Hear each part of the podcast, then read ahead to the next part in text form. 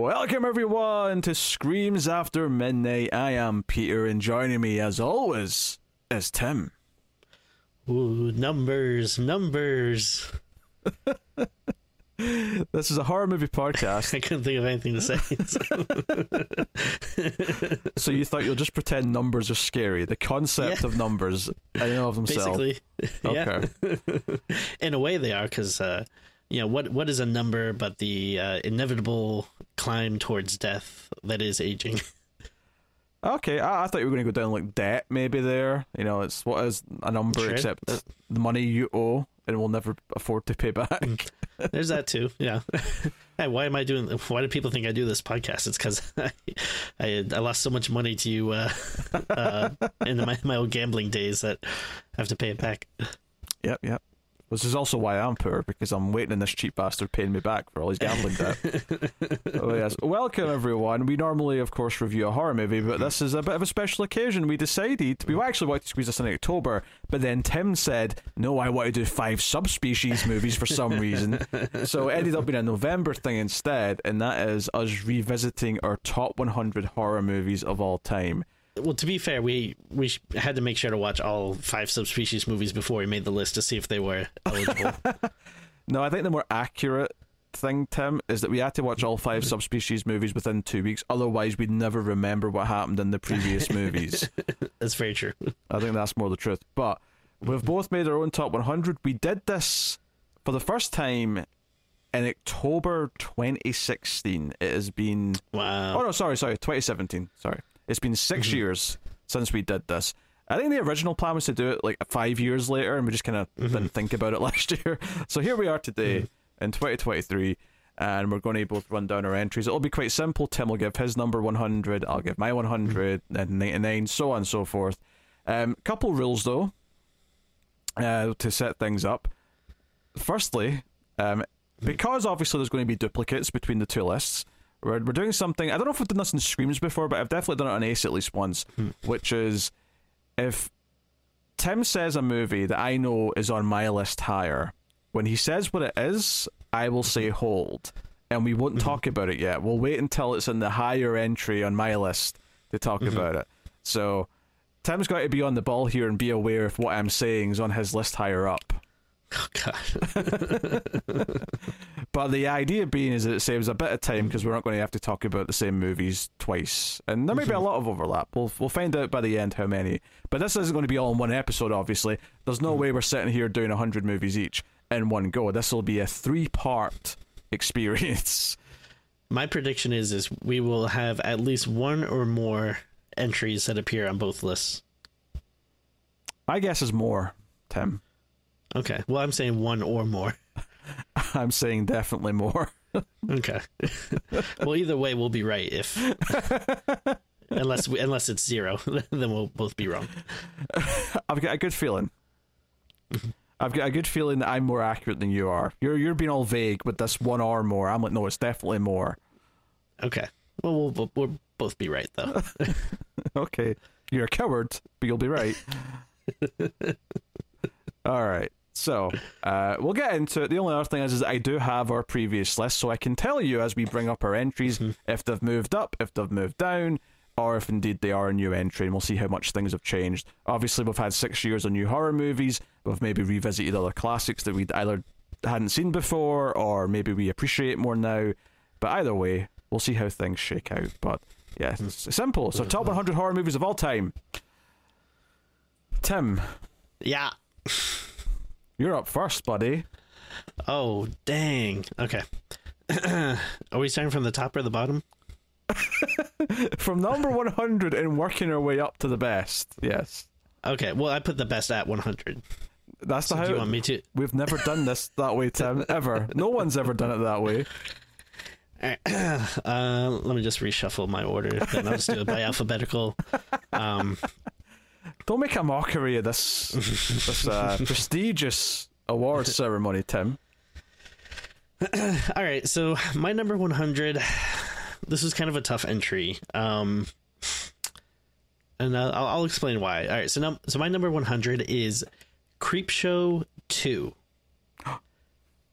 That, by the way, was your number 20 last time. Interesting. That's a hell of a drop, Tim. yeah. uh, so well, here's my reasoning. Um, and I, I think I, I know why I had it so high before. But so this is an anthology film, and I don't think we covered it on the show yet. Um, I don't even think you've seen it, if I've if I remember our conversations correctly. No, I've not seen it yet. Uh, We've done the first movie, and two's sort of waiting in the ether to be done at some point.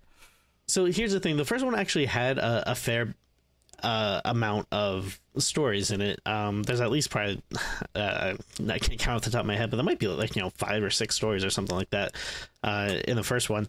So the second one, it only has three stories, and if you include four, if I guess if you include the wraparound, but you know the wraparound is never much of a thing.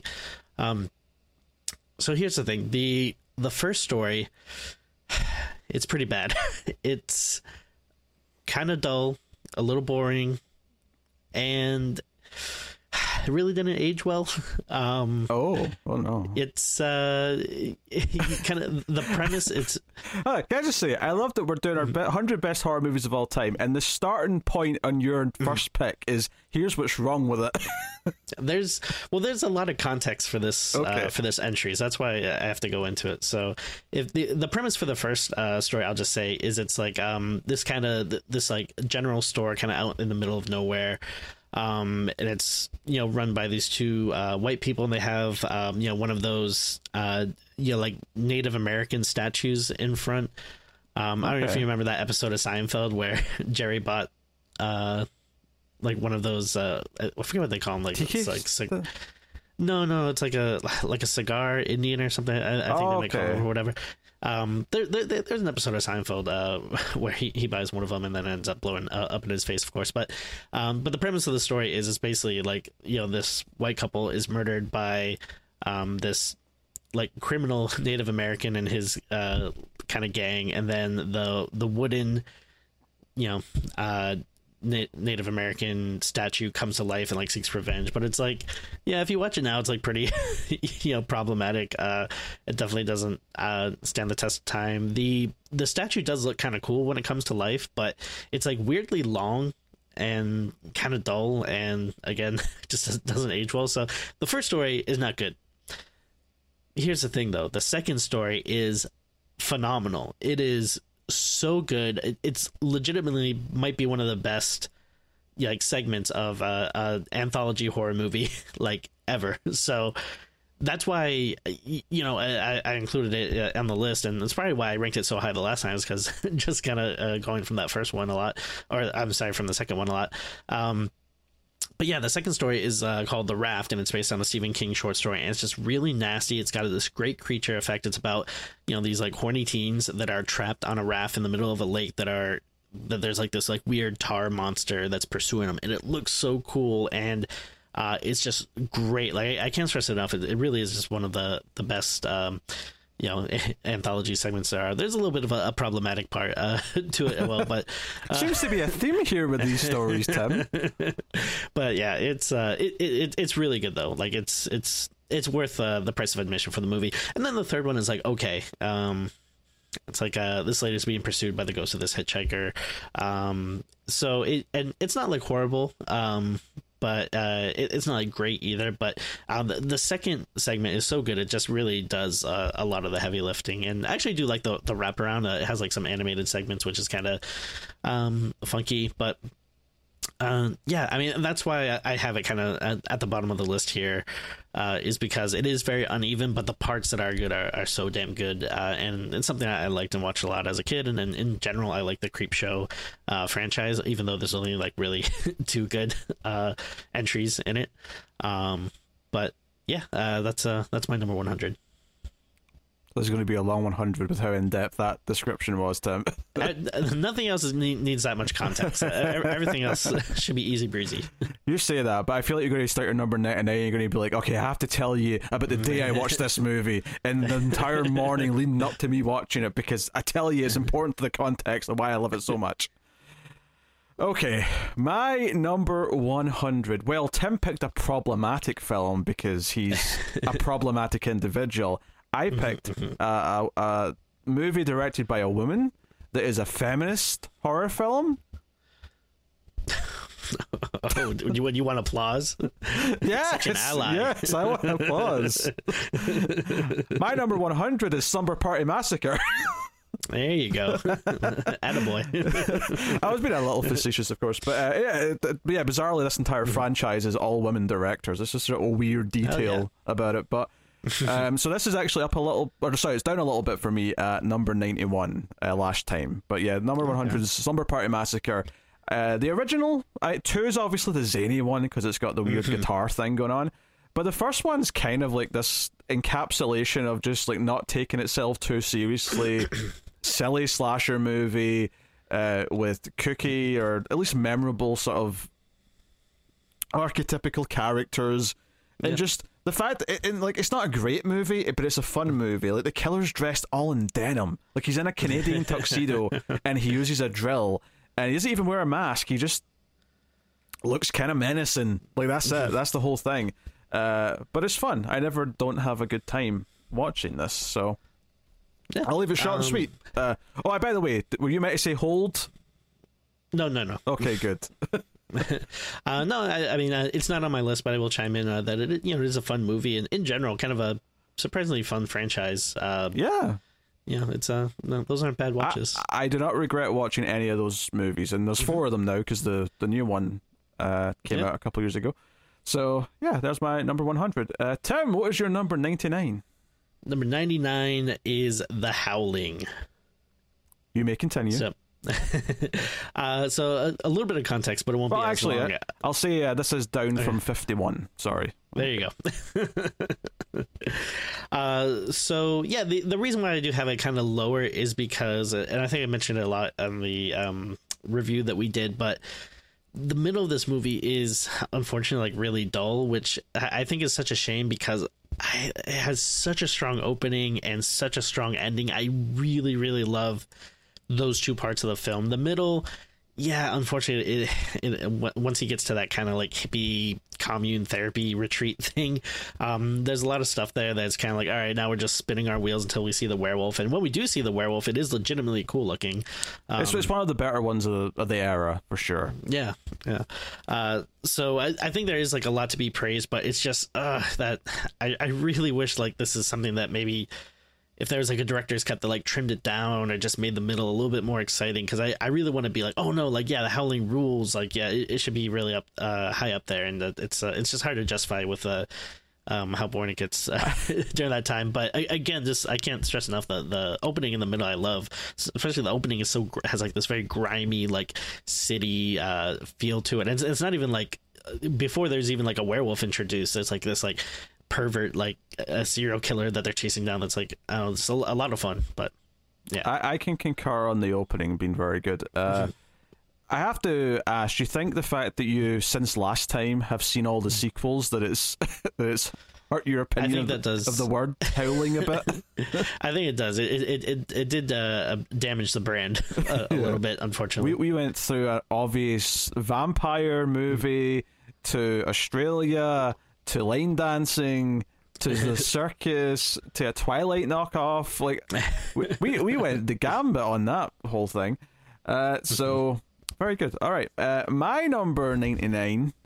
This is another silly fun one. This is the thing. Like you have to balance the serious picks, but then the silly movies that you love for what they are. You know. Sure. And my number ninety nine, which is a new entry, is the Invisible Maniac. Oh, okay, all right. Yeah, okay, okay. I will continue. continue, yeah. Okay, so uh, this is just Hold like- on, let me get this sandwich, and uh, ho- hopefully I won't choke on it. That's a reference to the movie. He's not being weird. um, yeah, Invisible Maniac's a movie that I remembered seeing in TV a long time ago, and then we were starting to do the bonus episodes. Like, I think you suggested it as our first bonus episode on Patreon, and I went, "Yeah, yeah, I remember this movie. We need to watch this." And it's actually a really funny movie. It's this teacher who's got invisibility serum, and he goes around being a complete pervert when he's got invisibility. and it, you, you hear him snickering with laughter, watching the girls' locker rooms.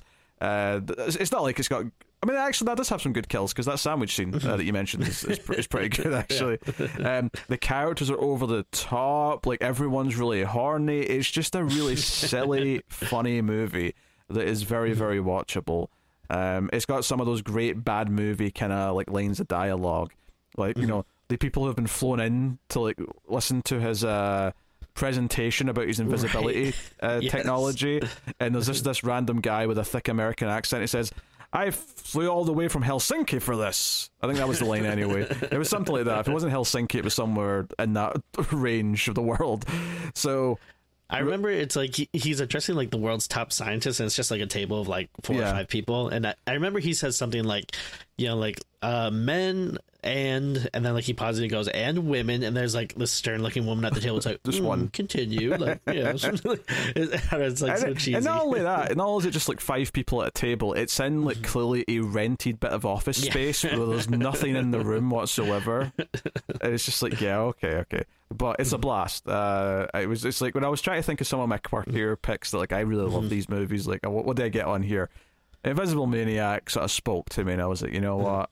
That's making the list. It's making the list. Damn it. No, very good. Yeah, that's a fun. one. I mean, I I love you know the dumb '80s '90s cheesy. Uh, over the top movies, and that's a that's a good one. That's a that's a good party movie. I, I I like to call them. Like you know, you throw it on with friends, maybe have a couple of drinks, so order some pizza. That's a good time. Yeah. All right. What's your ninety-eight, Tim? All right. I was surprised that this this one made the list, but uh, you know, it, it's one I, I I've probably been thinking about ever since we did the rev- our review of it, Oh. uh, and that is last year's. Yeah, I think it was last year's Halloween Ends. Oh, interesting. New entry, of course, because that Yeah. oh, I I just know I have to check for that one because it only just came out in the last few years. uh, but that's an interesting pick, Tim. Uh, you may proceed. Yeah. Uh, so, yeah, I mean, we've been really harsh on uh, David Gordon Green's Halloween trilogy. Uh, so I was going in expecting to hate this, uh, and lo and behold, I, I was surprised that like it, it's not the best thing in the world, but considering how much like Halloween Kills was so bad and so off the mark, this was actually really interesting uh, to me. And I think that's like kind of the key word is they're trying new things. It was refreshing.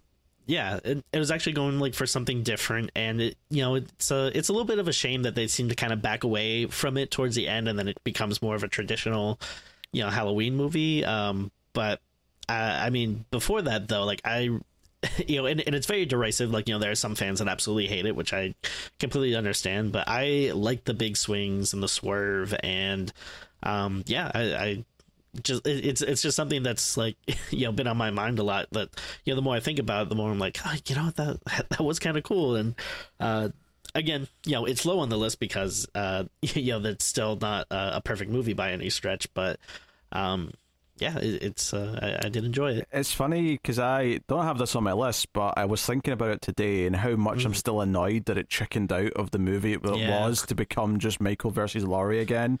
Uh, For the final showdown for the seventh time or whatever number they were on at that point, uh, you know, re- really, really sad that it ended that way. But uh, I-, I respect, I respect that pick, Yeah. Tim.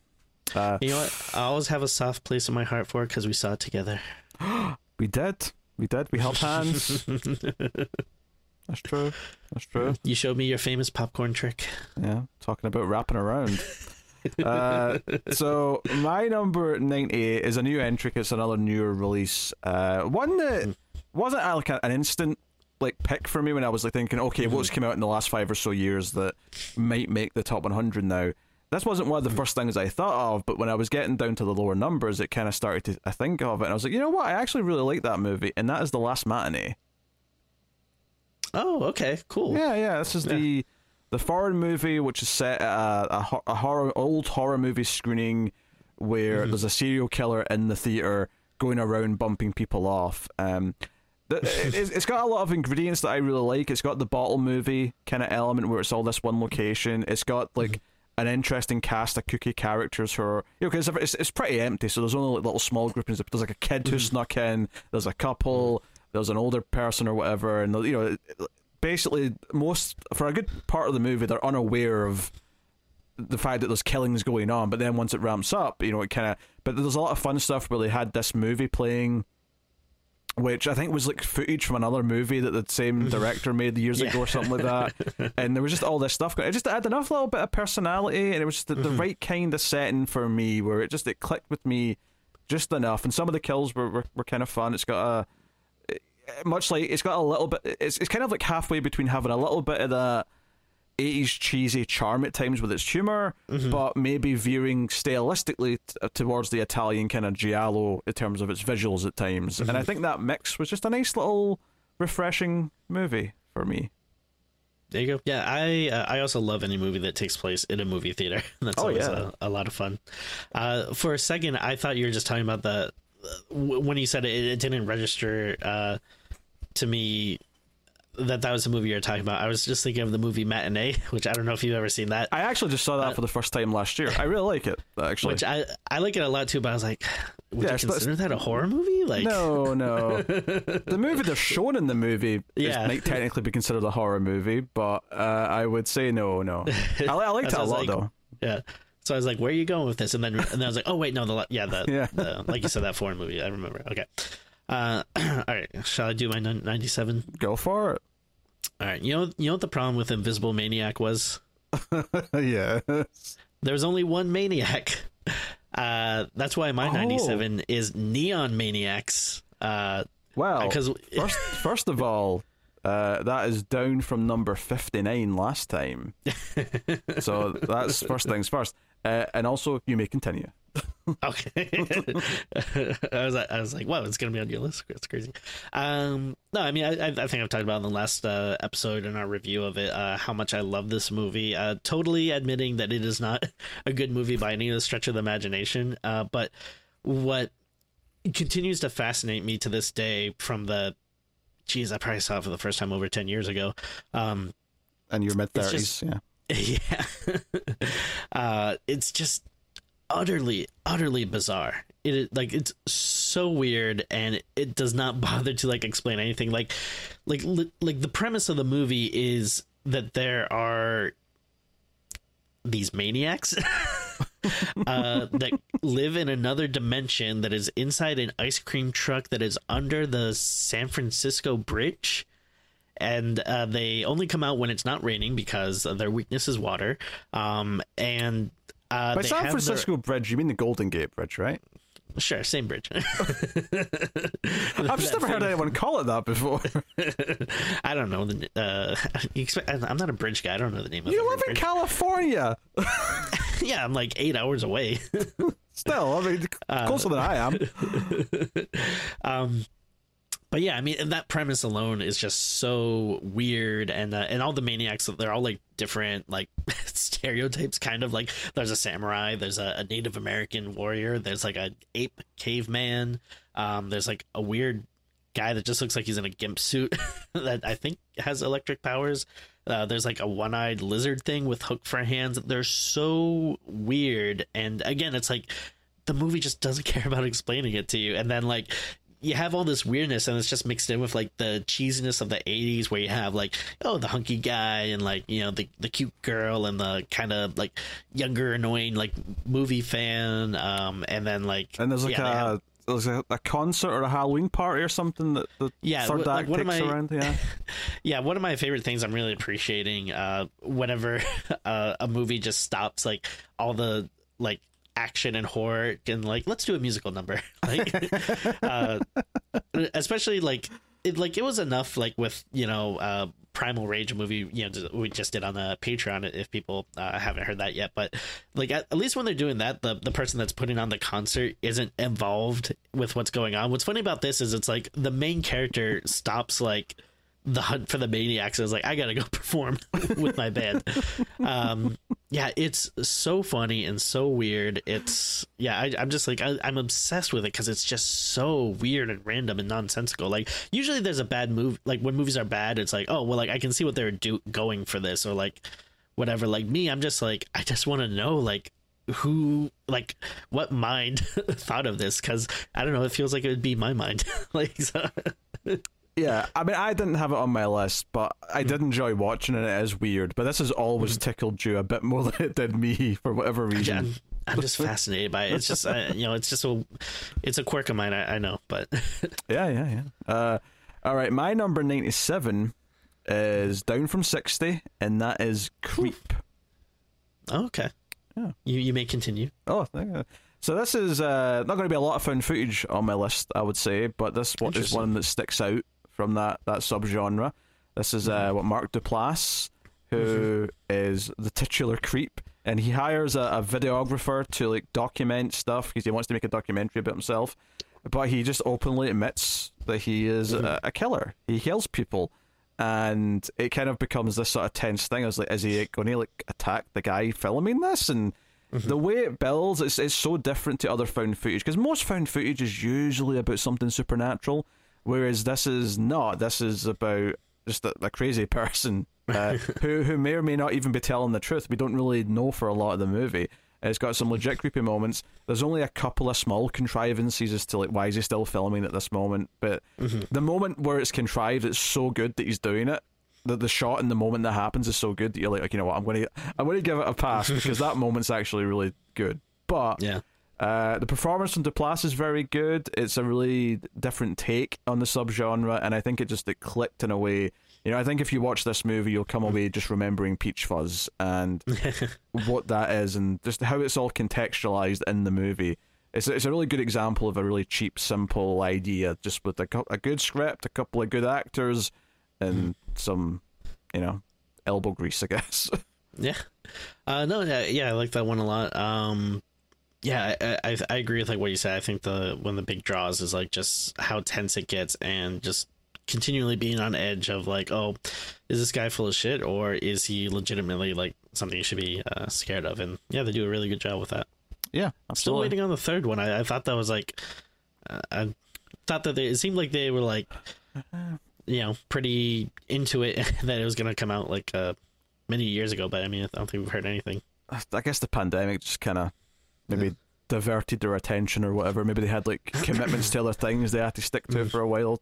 Hopefully, I mean, hopefully we still because Creep Two was still an interesting movie. It wasn't as good as one, but it was definitely an interesting follow up. So yeah, hopefully, hopefully we get something from it. But uh, Yeah. yeah, so that, that was quite a harsh fall for, for that one. I still like it a lot, obviously, but you know there was some new entries and some things went up in my estimation. So some stuff had to come down. That's just the way it works.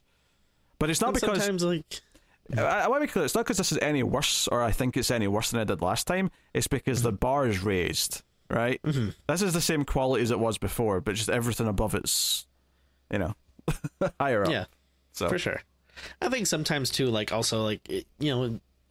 You can't always like rewatch everything you want to. So like, Oh, sometimes yeah. even if you like a movie, if you haven't watched it in a while, it might you know just might not be on your mind as much as you know some other stuff. oh for sure, yeah. There's definitely some stuff on this top 100 that I do need to watch again to sort of Yeah. rediscover and why I loved it as much as I did, and it might place higher if I do. But uh, Yeah. anywho, Tim, why don't you crack on with your number 96?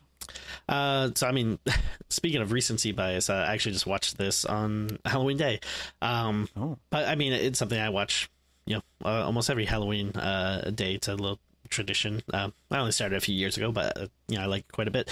That is the WNUF Halloween special. Uh, now, Pete, are you? Do you even know what this is? I don't know if we've talked about it before. I have no idea what this is. Okay. All right. Uh, well, I'm excited to tell you. So basically, uh, what it is is it's um, WNF NUF. Uh, that's like stands for like a you know local TV station. Uh, so basically, the movie is you're watching uh, like this news broadcast, and it's on like Halloween Day, and they're doing a special where they're going into uh, like have a like a, a séance in this like haunted house. um, so but it, it feels like you're watching like a tape of the special from that era like including you know like there's like vhs tracking and it's filled with commercials like most of the movie is probably commercials so for for some people it might not be your cup of tea but the thing is is that they're all really fun and funny and it just serves as like good tension breaks like when you know uh, something is happening You know, now that you're talking about it, I think you might have told me about this before, and I just Yeah. the, the name just never stuck. I truly don't know if it's something you would even like because uh, I I think we agree on a lot of stuff um, and we, we do have uh, overlap. I know I think sometimes our, our humor tastes kind of differ, so I don't know uh, if you like it, but I mean we should do it on the show at, at some point. Um, is it feature it is, length? Is it like a full ninety minutes or whatever? Um, yeah, like it is. I think a bit on the shorter side, so it might be like eighty-ish, but oh, it is like still, a full yeah. movie. Yeah, yeah, still a movie. Um, but no, I mean, it, it, you know, it's really funny. Like you have like you know the cheesy news anchors that are you know dressed up like a witch and Dracula, and like you know, uh, and they're like very over the top and cheesy. And then like you know they have like commercials with like you know dentists and like local restaurants, and and they're all like most of it is all like Halloween themed and, and stuff. So it's also just you know something that really puts me in the mood for Halloween. Uh, so that's also one of the reasons why I really like it. And, uh, always like to make sure to watch it around Halloween time. But um, yeah, I, I, think it's a it's a really fun movie. I think if um, you know you're someone that grew up you know around the same time as us and like you know are used to you know watching tons of TV and seeing tons of commercials, like it kind of makes you feel a little nostalgic uh, in that way too. So that's another uh, you know point in its favor. But yeah. Okay. So that sounds interesting. It's an interesting concept. Mm-hmm. Uh, oh, and I will say they did uh, do a sequel recently, which I, I also really like. Um, but um, I'd only seen it the once. I didn't have time to rewatch it, so I, I didn't put it on the list. But the I, I forget what it has to. It's another kind of like weird name. It's like something mixtape. Um, and that one it's kind of like a similar concept, but they're doing more like trashy '90s, like you know, um, talk shows. Like, oh, mm. my sister was abducted by aliens. Uh, so similar concept, but if you know if you like this one, uh, I don't think the sequel or you know kind of quasi sequel was as good, but uh, it is worth checking out if you like it. Cool. All right. Hmm. Uh, my number 96, which is down a bit again, uh, much like the last entry, all the way from 45, uh, is Sleepaway Camp 2. Ooh, nice. Oh, continue. Continue. Oh, okay. yeah. All right. No overlap yet. Jeez. Is... all right. So, Sleepaway Camp 2, like, I, hmm. I like the first movie, and I actually mm-hmm. rewatched the the main three movies uh, last year, maybe the year before. Mm. I don't know, relatively recently, and sort of rediscovered them. And like, I was like, okay, I actually like the first one a lot more than I think I remembered. Obviously, mm-hmm. it's got the crazy ending everyone always talks about. But mm-hmm. two is this really interesting campy movie where it's not really got good kills because it's not that type of movie. The first one's like a proper horror movie.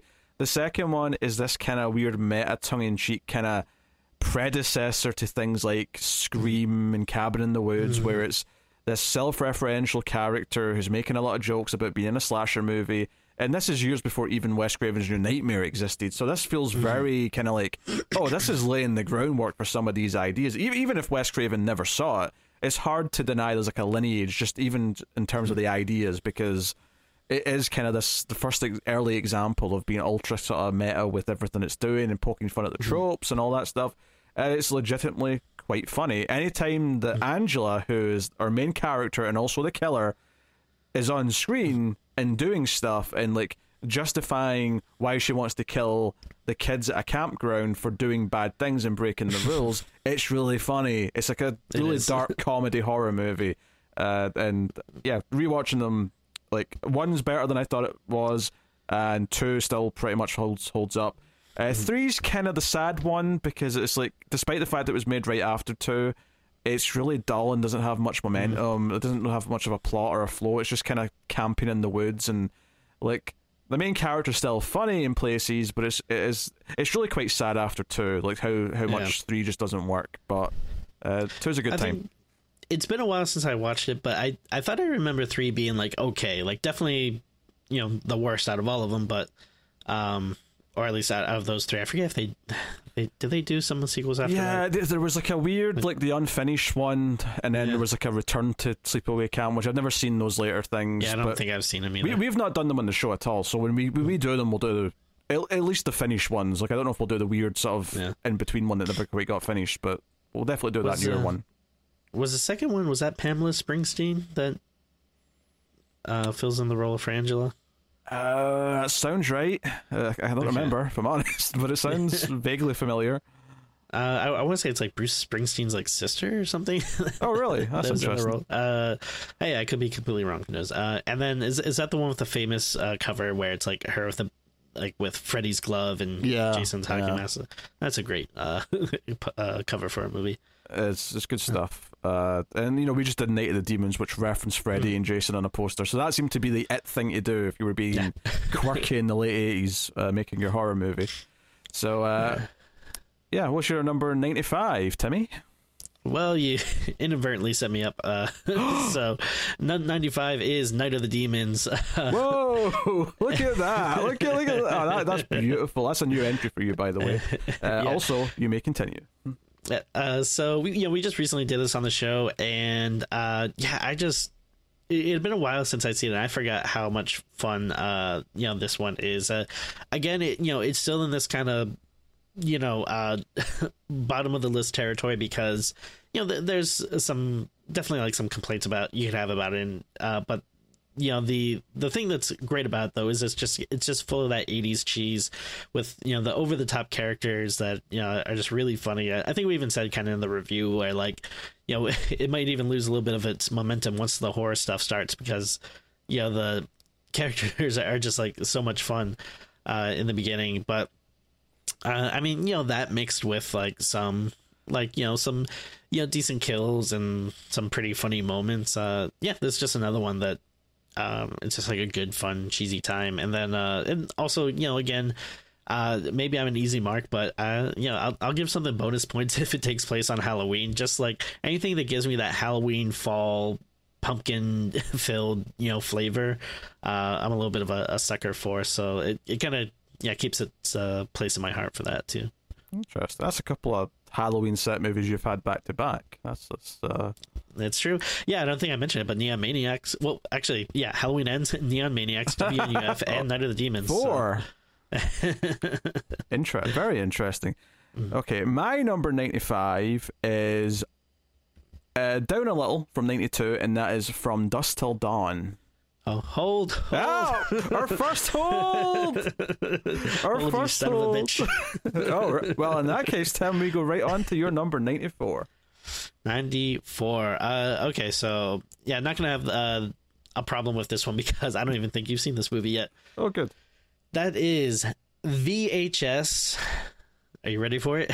okay, yes. 99 uh which looking back on it i probably should have had that as my 99 pick just because that would have been funny but That would have been funny. um Oh, I guess it's another franchise we still need to do in the show, Tim. There's all these VHS movies. yeah yeah uh so I, I had to look this one up because uh the, the one complaint i will give with these movies is i hate the naming convention um like i forget the couple i I, th- I thought the first ones were just like vhs vhs 2 They then- are. Yeah. yeah It's uh, VHS, VHS two, VHS viral, and then it's the years. And at, at that point, Yep. I don't know which order they're meant to be in. Well, and the problem with it is, is that the years don't go. I don't think they go chronologically because I, I think. Oh, of course yeah, because yeah. yeah, because uh, the first one was like, I want to say maybe like ninety four or something, and then this one was like ninety nine, and then the newest one was like eighty four or something. Uh, so it makes it really confusing because I'm like, okay, I know there's one of these I really liked, but which freaking one was it? Was it?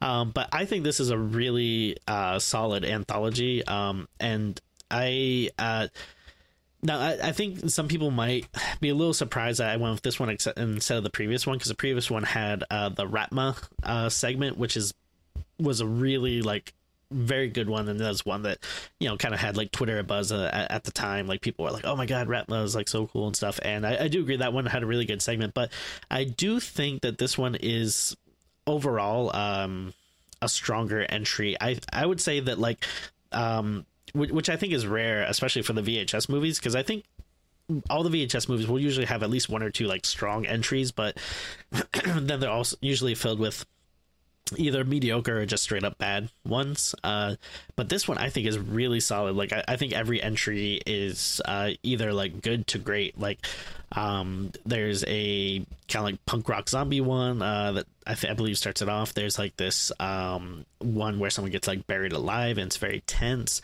Um, there's like this weird game show one which um, is probably my least favorite, but it's like at least like really interesting. um, and then yeah, the uh, I don't, uh oh, and uh, I believe uh, I, I, believe it's this one, but uh, yeah, yeah, it should be this one. Uh, again, it's hard to keep them together because of uh, the names and stuff. But I, I think this one also has uh, the last segment, uh, which is by the people that did uh, Deadstream, you know, which was a, a movie Oh, that we yeah, yeah. Uh, both enjoyed. Uh, so, uh, yeah, it's really cool. But I think, uh, yeah, this is a very uh, solid anthology movie. Okay, cool. Yeah, I mean, I've seen the first one, and I'm just kind of leaving the rest until we do them, so that, uh, you know, it's all fresh for me when we we get to them. That the Hell House movies, uh, yeah, yeah. uh, as we said before, what was the other franchise? Uh, Sleepaway Camp. Uh, We need to do that. We, yeah, there's a bunch of franchises we still need to do somehow, but we've started Puppet Master, and we're still doing Hammer Dracula, so we're, we've got our hands full for the time being. hey, but you know, um, no more subspecies movies to do though. So. Yeah, we could have been doing sequels to those other franchises throughout October, Timmy, but instead we were doing subspecies movies. At least it, you know it, it's done and over. Like, True, true. It's over. Yes, the pain is is over. All right, what was that? Was your ninety four? My ninety four is actually a new entry for me, and that is it's not a new release. It's just a new entry, and that is Friday the Thirteenth, Part Eight. Jason takes Manhattan. Hmm. Uh, you may continue. That's interesting, Tim, because you had this last time. I I am very fond of this movie, but wasn't on the list this time. I'm That's sorry. fair. That's fair. Here's the thing: I always stuck up for it, and it's it's not a great movie, obviously, right? And even Yeah. you know, I was watching uh, Red Letter Media were talking about all the Friday the Thirteenth movies, and they they- you know they were pointing out that you can really tell like the makeup effects are much much worse than eight versus seven because seven was directed by a makeup guy, um, and Jason looks much worse than eight. But here's the thing. I love Jason Takes Manhattan, and it's only sort of like grown closer to my heart in these last few years because you know we did all the movies because we hadn't done them all yet when we did the last top 100. I don't think, or maybe we started them, but we hadn't finished them certainly. Um, Yeah. Like part eight's just grown in in my heart because it's it's lovably dumb. I love the song that plays at the start over the montage in New York. I love that New York's got barrels of toxic waste. That there's toxic waste flooding the sewer system every night at midnight like clockwork for some reason. I love that the main characters when they arrive in New York finally they get mugged within like 10 seconds of being on land. Jason punching someone's head off. Like, and I actually love the stuff in the boat. People like to, you know, say, oh, it's not in Manhattan most of the movie. I'm like, who cares? the, the dumbest critique of the whole world. Like, uh, like people need to get over themselves. Like, it's such a fun movie. If you're just hung up on the title, like, I, I don't know what to tell you. Like, grow up. Look, does it have the best characters of the series? No. Right? Hmm. Does it even have the best kills? I mean, the boxing kills pretty high up there, but It's no, probably Yeah. not overall. but Jason looks great. Kane Hodder's still doing great playing him, and the setting is a lot of fun, and there's a lot of fun, kind of weird bits of humor that come from it. So. You know, I, I know, and I, I've I've learned I've, I love Seven a lot more than I used to as well. I didn't quite make the list though, Yeah, but uh, but Manhattan I had to put in here. So uh, I'm I'm not saying it's a great movie, okay? I'm saying that it's very lovable and I love it. So I no, I mean, I, I like it quite a bit. I debated putting it on the list. I'll be honest. Um, it's possible I may have a few Friday Thirteenth entries on the list. I'm not gonna say if I do or not, but it's possible that I might have some, and that maybe I thought like. And There's only so many I can have on the list. Like I can't. yeah, yeah, of course, of course. Uh, but no, I mean, I, I'm a big defender of eight as well. Uh, it it, it kind of drives me crazy when people, um, you know, uh, are mean to it. yes, I agree. I agree. Uh, so anywho, that's my number ninety four. What's your ninety three, Tim? Bum bum ba Here comes the bride. The bride of Chucky, that is. okay, uh, you may continue, and also that is a new entry for you. oh, okay. Um, I think maybe. Uh, I mean, the first half of the third season of Chucky just wrapped up, and I, I think the, you know, I, I.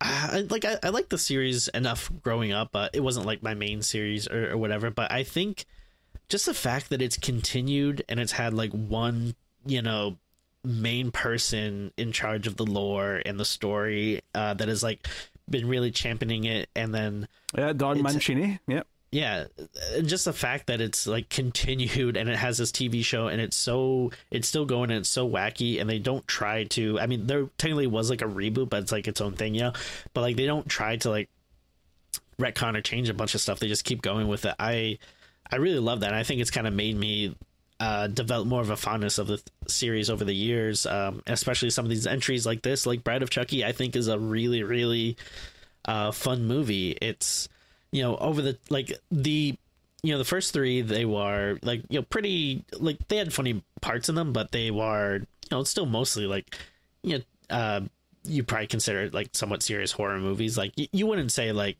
you might say like oh yeah there's comedic parts, but you wouldn't say oh it's like a horror comedy or whatever.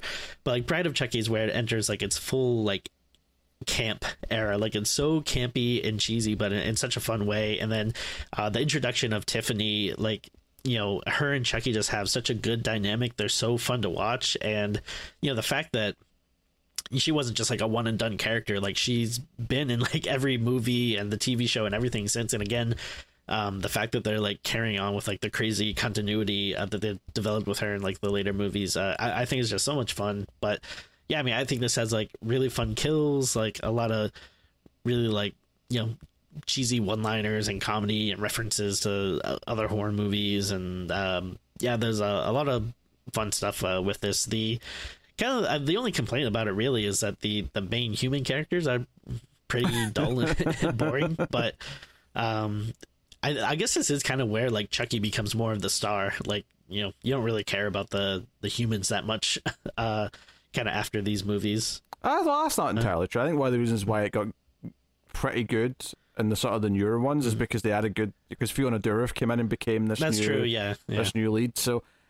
Um, I think yeah. Chucky's yeah, I, I appreciate Chucky a lot more. I've not watched season two or any of season three uh, yeah, basically it was on last year when I was on my trip, so I just kind of missed half of oh, it, yeah. and I just never went back. Uh, yeah, I'll, I'll, definitely will at some point just to watch it because mm-hmm. it's good fun. But I, I think one of the things that stuck out to what you said there is that yeah, I have a more fondness for the franchise as a whole, and I like. Pre- I think Seed of Chucky's a bit lame, and three's not amazing, but mm-hmm. by and large, I kind of enjoy it as a whole. But it's this yeah. kind of weird thing where I don't know. There's not many individual entries where I might rank them very high on their own, but when I think of the series as a whole, I feel quite positive about it, and I'm quite happy that it's continuing its continuity and it's doing all these wacky things uh, For sure. So uh, it's an interesting case uh, mm-hmm. in that sense. But uh, very good. Uh, my number 93 mm-hmm. is a new entry for me, and it is Psycho 2. All right, hold it. Ah. hold it, you son of a bitch. very well. Very We shall move on to your number okay. 92. Okay. Uh, I was just scrolling up to make sure I do have it on my list. Okay. um, 92 gosh, I don't know if this is going to be controversial, but my 92 is What We Do in the Shadows, which admittedly, maybe people might think more of a comedy, but you know, comedy horror or whatever. Um, I, I, I think it counts, but uh, yeah, new entry by the way. Yeah, uh, I'm assuming I probably didn't have it previously because I was like, well, it's it's too much of a comedy, but you know, I'm mm. a yeah, I'm a little bit older, a little bit wiser. I'm gonna I should yeah. kind of shake up the rules a little bit. Um, and, and it's kind of funny too because I mean I, I like the movie when it first came out. Like I never disliked it, but um, this is something that's a little not exactly the same as Chucky, but in a similar way, I have grown more of a fondness of it because of the TV show. Even though, um, yeah, you know, it's it's very different. Like you know, it's completely different characters and stuff. But and uh, I actually do think the TV show is a little better than the movie, but I actually I, um, I really like the TV show more than I mean I don't think yeah. the movie's bad. The movie's obviously good, but I think the TV mm. show's like come I, on, Nandor think, and Matt Berry and Nadja, so come good. On. Yeah, but I mean, I think it's one of those things where, like, without the TV show, it would just be like, oh yeah, that's a funny movie, but I wouldn't think about it as much. But since the TV show is, you know, always around, it's like uh, maybe more uh, present in my mind. But um, I mean, yeah, I mean, uh, I guess no one have much to say about it. It's just, uh, you know, it's really funny. Um, I do like though, you know, like there are parts where you know it does get bloody, uh, like and, and, violent and stuff, and they do, you know, like horrific or, or monstrous things. But I mean, it's always, you know, in service of, of comedy and stuff. But, um, yeah, really, uh, I like it quite a bit. Okay. Uh, all right. Uh, number ninety-two for me Down quite a bit from number 25 from last time is Darling. Uh, so Oh, okay. yeah, I'm pretty sure you don't have this. Uh, No, I, I think that was a little bit of a contentious episode. I wasn't as into it. yeah, I, I I dug this. So this is like an indie black and white movie about this woman who's living on her own and has clearly got some paranoia issues, and it, it sort of builds up to kind of her, you know, lashing out at someone. Um, but I I think the reason why I had it so high before, and part of it may have been recency bias because it was it was quite new when we did the uh, the last list. Um, and I still like it a lot. I, I do feel like I need to revisit it though to sort of like rekindle that love for it a little bit. But I just loved how it was directed. I thought it felt really cool, and it felt like I was really inside this woman's head. Um, it felt very artistic in, in the way it was shot. You know, not just because it's black and white, but the way it used this big house she was living in. It was it's. I don't want to say it's a brownstone. I don't know if it was actually in New York, but it was that kind of like sort of house that had multiple floors, uh, as opposed to like a you know a traditional house that's on a sub- suburban street. Um, I just I, I remember just being kind of like really wrapped up in the movie, and I still actually have been meaning to see Mickey Keating's other movies, which Well, you had like a recent one, like the last year or two. yeah, he had one a couple years after this as well called Pod, which I, I was meaning to get to. And Okay. I think I had it on the Ace schedule at one point, and it got bumped for other things, and then I just kind of forgot to put it back on. But uh, I like it a lot, and I still wanted to sort of represent it here, even if uh, I don't feel as confident enough to put it up as high as I did uh, once upon a time. So, darling, There you go. Um, yeah, unfortunately, it didn't work for me. Um, it's been a while since I watched it, though. Who knows? I might, maybe I'll appreciate it a little bit more if I, I go back. But like you said, who has the time? sorry, you wouldn't understand it anyway, Tim. It's okay. oh yeah, it's black and white. How would I? Okay, so wh- artsy. what's your number ninety-one? I kick ass for the Lord. Uh, of course, uh, that is uh, the famous line from Dead Alive, or as you may know it, Brain Dead. Uh, I believe is the Uh, yeah, UK you had title. you had this at number fifty-five before. Okay. Uh, and part of the reason why uh, it's probably a little lower is because I haven't rewatched it in a while, and part of the reason why I haven't rewatched it is because. Uh, I don't know, like four or five years ago, they said they were putting out a big collection of Peter Jackson movies on Blu ray, including this and Bad Taste and Meet the Feebles. And where is it? Where's my Blu ray collection, Pete? I don't see it. It's not here. Why does Peter Jackson insist on making all these Beatles documentaries when we uh, don't have Dead Alive on Blu ray yet? Um, yeah, uh, sorry, I, I got to get my, my jabs in uh, uh, on you know on Pete, uh, not you, Mr. Jackson. Uh, but yeah, this is uh, just a, a really fun movie, very over the top, very comedic. Um, it's it reminds me of like Evil Dead 2 if they were like, let's not even try to have any like creepiness. Let's just go full out like comedy. It's so gory and, and fun and it, it, it's like legitimately gross. Like there are some parts that I'm like, oh, like this is uh grossing me out. But uh, it, I mean, it, it, it's so much fun. Uh, Uh, what number was that for you, Tim? ninety one. Yes, that makes sense. Okay. Wait, am I on ninety-one? So I, I do ninety one. Then you should do ninety one. In theory, but like, I'm only on We- ninety-two. Uh, well, we we skipped a few because you were holding them. I don't know if that. Yeah, but in theory, that shouldn't Hmm. affect the the, the, or- the order. I've Uh-huh. I've confused myself. Do you oh want no, me wait, to no, no, no, no, no, no! I didn't. Okay, sorry. Actually, I think I know what's happened. I think I thought that I, I skipped a movie, but I didn't. You you held it. You held it. We're fine. Mm-hmm. Okay, yeah, We're okay. fine. Okay, panic over. It's a lot of movies to juggle. Okay, everyone. it's a All right. lot. Yes. All right. Uh, my Mm. number 91 then is down from 51 from last time, and that is The Descent. Oh, hold it. Oh, there you go. Yeah. All right. That's another hold. All these holds. Uh, hold on. Wait. Do I? Wait, All right. Let Tim did double check. Bum, bum, bum, bum, Uh, yes, bum, bum. yes, Yes. hold it. okay. okay. All right. Well, in that case, then I guess we're on your number 90, Tim. Uh, so I actually just watched this uh, the other day because it's been a while, and I wanted to just double check, uh, make sure I still enjoyed it. Spoiler alert: I did. Uh, my number ninety is Ghostwatch, which I'm sure you're familiar with. I don't know if you've seen it. I d- I've not seen Ghostwatch. I don't think. No, you know what it is, though, right? Like it's, or maybe, Maybe. not. I, I, No, maybe, would've maybe it'll click when you actually tell me Okay. about it. Uh, all right. Well, I, I'm surprised because I thought it was like pretty uh, infamous, but maybe it's a, a little more uh, niche. Uh, uh, new entry for you as well, by the way. so, uh, what's kind of funny is it's a, a little similar to the WNUF uh, Halloween special, but it's a much more serious take. So, uh, it actually aired as a special on the BBC. Um, I'm not sure if it's in the 90s or the 80s. Uh, Oh, But is, was- this the one that's presented as if they're doing like true paranormal Yes. stories? Okay.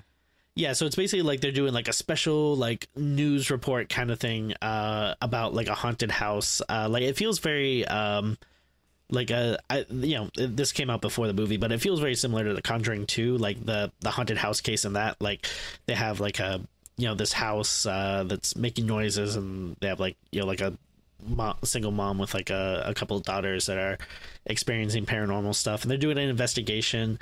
Um but it's uh you know it's it's very interesting and it's taken like very seriously to the point where like i believe when they aired it people didn't realize that you know it was fake. So like people were freaking out because yeah i don't want to spoil anything but you know it gets like a little crazy at the end. And um and i think one of the reasons why people like didn't know it, it was a movie was because uh they actually got like a prominent uh bbc like news anchor to like uh host it.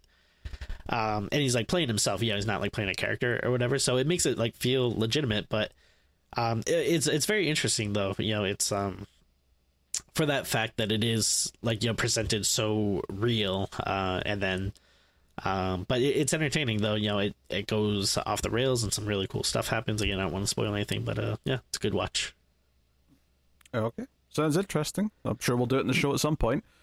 Uh, my number 90 is a new entry for me, and that is Fright Night. okay continue Oh, okay. uh, yeah, Fright Night is one that I remembered not being that fond of until we watched it for the show. Uh, was it last year we did that? And mm-hmm. I just, I, I think we both, I think both of us by the end of that that viewing and talking about it, were like, yeah, this is better than I think we both thought it was before. It's a bit campy, but it kind of mm-hmm. it's working for me in a way that I don't think it ever did in the past. I found myself enjoying the main character teaming up with this like fake vampire hunter to take on an actual vampire. I enjoyed kind of mm-hmm. the hypnotic 80s stuff of like the dance floor and him using his vampire magic on people. Uh, and just the fun kind of like sort of the, the almost the house uh, like traps they sort of go into at the end kind of thing. Like, there's just enough fun stuff that it's actually a really fun kind of you know it's more of a light-hearted horror romp, I, I guess, because it never feels like there's any like like dread per se. But if you want a movie where it's more just about like a fun sort of vampire like suburban adventure story, it works pretty well, uh, and I have a good time with it. So it's snuck out of my list. Yeah, uh, I like this one quite a bit. Um, couldn't tell you why it didn't make my list. Maybe it's just been a while since I've seen it. Maybe I honestly forgot about it when I did the list. That's very possible, Tim. it's very possible. All right, how about you hit us with your 89? oh, well, thank you, thank you very much. Uh, my number eighty-nine is Bubba Ho-Tep. Okay, all right, now we're cooking. You Okay. of a bitch. That's my first hold, Tim. I hope you realise that. By the way, that was number 36 for you last time. Oh, there you go. Well, Good showing this time around. So quite a drop for you, but uh, we're not talking about it yet. All right, my number 89 is down just a little bit from 84, and that is Unfriended. Hold. Oh, Joe, I was starting to worry. It's going to take ages because we're almost at an hour. But the, the holds are coming in now. The holds are coming in. Yeah, I The- like the, this system. Yeah. The, the system's Uh, paying off. Okay. All right. What's your number 88? Oh, let's see if we're gonna go for a turkey. If uh, three holds in a row. Uh, my number eighty-eight is the Changeling. You may continue. uh, you, no taste to this guy. uh, and by, by, the way, I'm talking about the Changeling from uh, uh 1980, not the yes, yes. Angelina Jolie movie that was written by J. Michael Straczynski. This is a new entry for you, by the way. Uh, yeah, this is a. I actually rewatched this today. Um, because I was thinking about putting it on the list, but I wasn't quite sure, and it's been a while, and I, uh, I had it on my mind because I, I think recently I, had some, uh, I was listening to a podcast about it, and um, I almost bought it on Blu-ray, and I was kind of, and it was streaming somewhere, so I was uh, debating it, and then uh, you know I rewatched it. I think it really does hold up. I um, it's a, it's very much a slow burn, which you know might not make it uh, for everyone. I might have even been a little harsh about that uh, when we did our review, but it, it worked a lot more for me uh, when I was watching it this time, uh, just because I, I, I like the atmosphere. Uh, you know, it's weirdly calm calming in, in, a way, even though there's like creepy stuff that's happening. There's like this piano score in it that's I don't know. It's uh, actually really good. Uh, I like it, and then um, I also just kind of like that it stars like George C. Scott. Maybe it's because I'm getting older, but I'm I just I like that it's like oh it's not a movie with about like sexy young people running around. It's like I, you know just like I believe in the review we referred to it as a gentleman's horror film. that sounds about right. Yeah. Uh, but I mean, I, I, like it. You know, I think it's kind of like a classic haunted house movie. Uh, I think it's like a you know good atmosphere. George C. Scott is a you know great actor. Um, um, there's even like some interesting stuff that I noticed now that, that like there's like a you know part where like this you know wheelchair is like racing towards this girl, and actually it reminded me a lot of like Sam Raimi. So like there's like the, mm. just the, hmm. the, way it was shot um, and kind of zooming through. So there's like some interesting like touches here and there. Um, but yeah, uh, I think it's a pretty good movie. Interesting, interesting. Yeah, no, I remember liking, not loving it, but liking it mm-hmm. and thinking there was a lot of good moments in it. Uh, but didn't quite make my list. So Mm-hmm. Here we are. Uh, my number 88 is Demons 2. Ooh, okay. Yeah, which Continue, is yeah. which is down a bit from 61 last time. This is you know, Demons 1 is about zombies that come out of the movie in the movie theater and attack the, the people there, right? Which sounds mm-hmm. like I should love it. And I do quite like it. It's, it's a fun movie. But I actually think Demons 2 is better. I think Demons 2 mm-hmm takes the concept and instead of a movie theater, it's the ultimate of t- TVs, but it's it's in a, it's in an apartment building, so it's like a whole movie set in an apartment building, and something about just like you know all these different neighbors sneaking from apartment to apartment and dealing with the zombies. Obviously, it's got some cheesy '80s Italian style antics going on, but the gore's really over the top. Um, this is another one where I just dig the setting and the kind of the atmosphere and the zaniness of it so much and only zany by like, like by Italian standards, this is not zany at all. But compared to like a regular zombie movie, maybe that you'd see from the US, it has mm-hmm. this very different tone to it. Uh, good music, uh, just just just enough style to just sort of make it really enticing. So I like it. Uh, I like this movie quite a bit. Um, again, did I maybe forget about it when making this list? quite possibly. uh, but no, this is I yeah, I think this is a better picture. I I really do like. The, the, well, in the I, I think I maybe I, the the first one has like the guy riding the motorcycle with the sword. It the does. Movie theater, right? Yeah. It's it's hard to beat that. I mean, I, I, do agree two is probably better, but man, that is such a cool uh, scene. I think, um, if I remember correctly, I think two is better paced as well. That was the other yeah, thing. That sounds about right. Yeah, one's got some big moments, but it's a little bit uh, starting to stoppy with its uh, its momentum. Now, so I believe that I think they were gonna do a third, and then I think the third ended up being a different movie. I want to say it's called like The Church. I, I can't say I've seen it. No, I, I have seen it, and I, I do like it, but I I don't know if I'm complaining with something else, but I think that was supposed to be Demon Three, and then ended up being something. But still Inter- worth checking out. Interesting, interesting. Mm. Uh, all right, what is your number eighty-seven? Ow, ow, ow, My number eighty-seven is The Wolf of Snow Hollow. Oh, this is an interesting one because mm. I ultimately decided that this I wasn't going to count this as a horror movie, mm. even though I understand why you did. I ultimately yeah. said, no, it's... it's... not. I'm not going to put it on the list. But I respect it because I love the movie. Like, this is not a knock on the movie. Yeah, I, I think the again, like I, I I totally understand that as well, and I think the thing is, I I really wanted to make sure I wasn't just doing the same exact movies I did on the Yes. previous list. So I, I did make a concerted effort to, you know, put in like uh to include, you know, not like everything on the list is going to be like stuff from the last I- couple of years, but Hey Tim, to be fair, you've had what like nine or ten new entries already, and we're only like thirteen out of the list, so you're doing all That's right true. with that. um but yeah i mean uh, yeah this was a movie I, I really liked it is um you know it's uh pro- probably yeah more on the the comedic side but um there's a, a cool werewolf plot to it and um, well, uh, to be fair, I didn't discount it because it's funny. I I discounted it for spoiler reasons. yeah i mean i, can't, I can't really get into it because of Yeah. spoilers but um yeah i mean i i, I still dig it a lot oh, it's fantastic. I loved Yeah. it. I I immediately rushed out and saw uh, Jim Cummings' other movie, uh, where he's the police officer, and I saw his new movie, The Beta Test, uh, soon after i that haven't came seen out. that yet Yeah, gotta and that out. they're all worth watching. Uh, they're all very good. Oh, I, I do like Wolf of Snow Hollow the best out of the three of them, Mm-hmm. and it's the only one that's kind of a horror movie. So. Yeah, all right. Okay, cool. Uh, my number 87 is down. No, no, it's up actually. It's up a little bit uh, from 94. Uh, and that is Texas Chainsaw 3D. Mm, okay continue So, this is another silly pick. Obviously, this is not a good movie per se. But this is another one that when I saw this in theaters in 2013, I was laughing a lot. I was laughing consistently. It was cracking me up because it was just a fun, silly slasher movie with characters making dumb choices, and sometimes that can be frustrating, but sometimes it can be really funny. The example I always bring up in this movie is they lock the barn door with like the, the plank of wood that goes into the, the sort of the holders, and they're being chased by Leatherface, who's got a chainsaw, which is designed for cutting wood.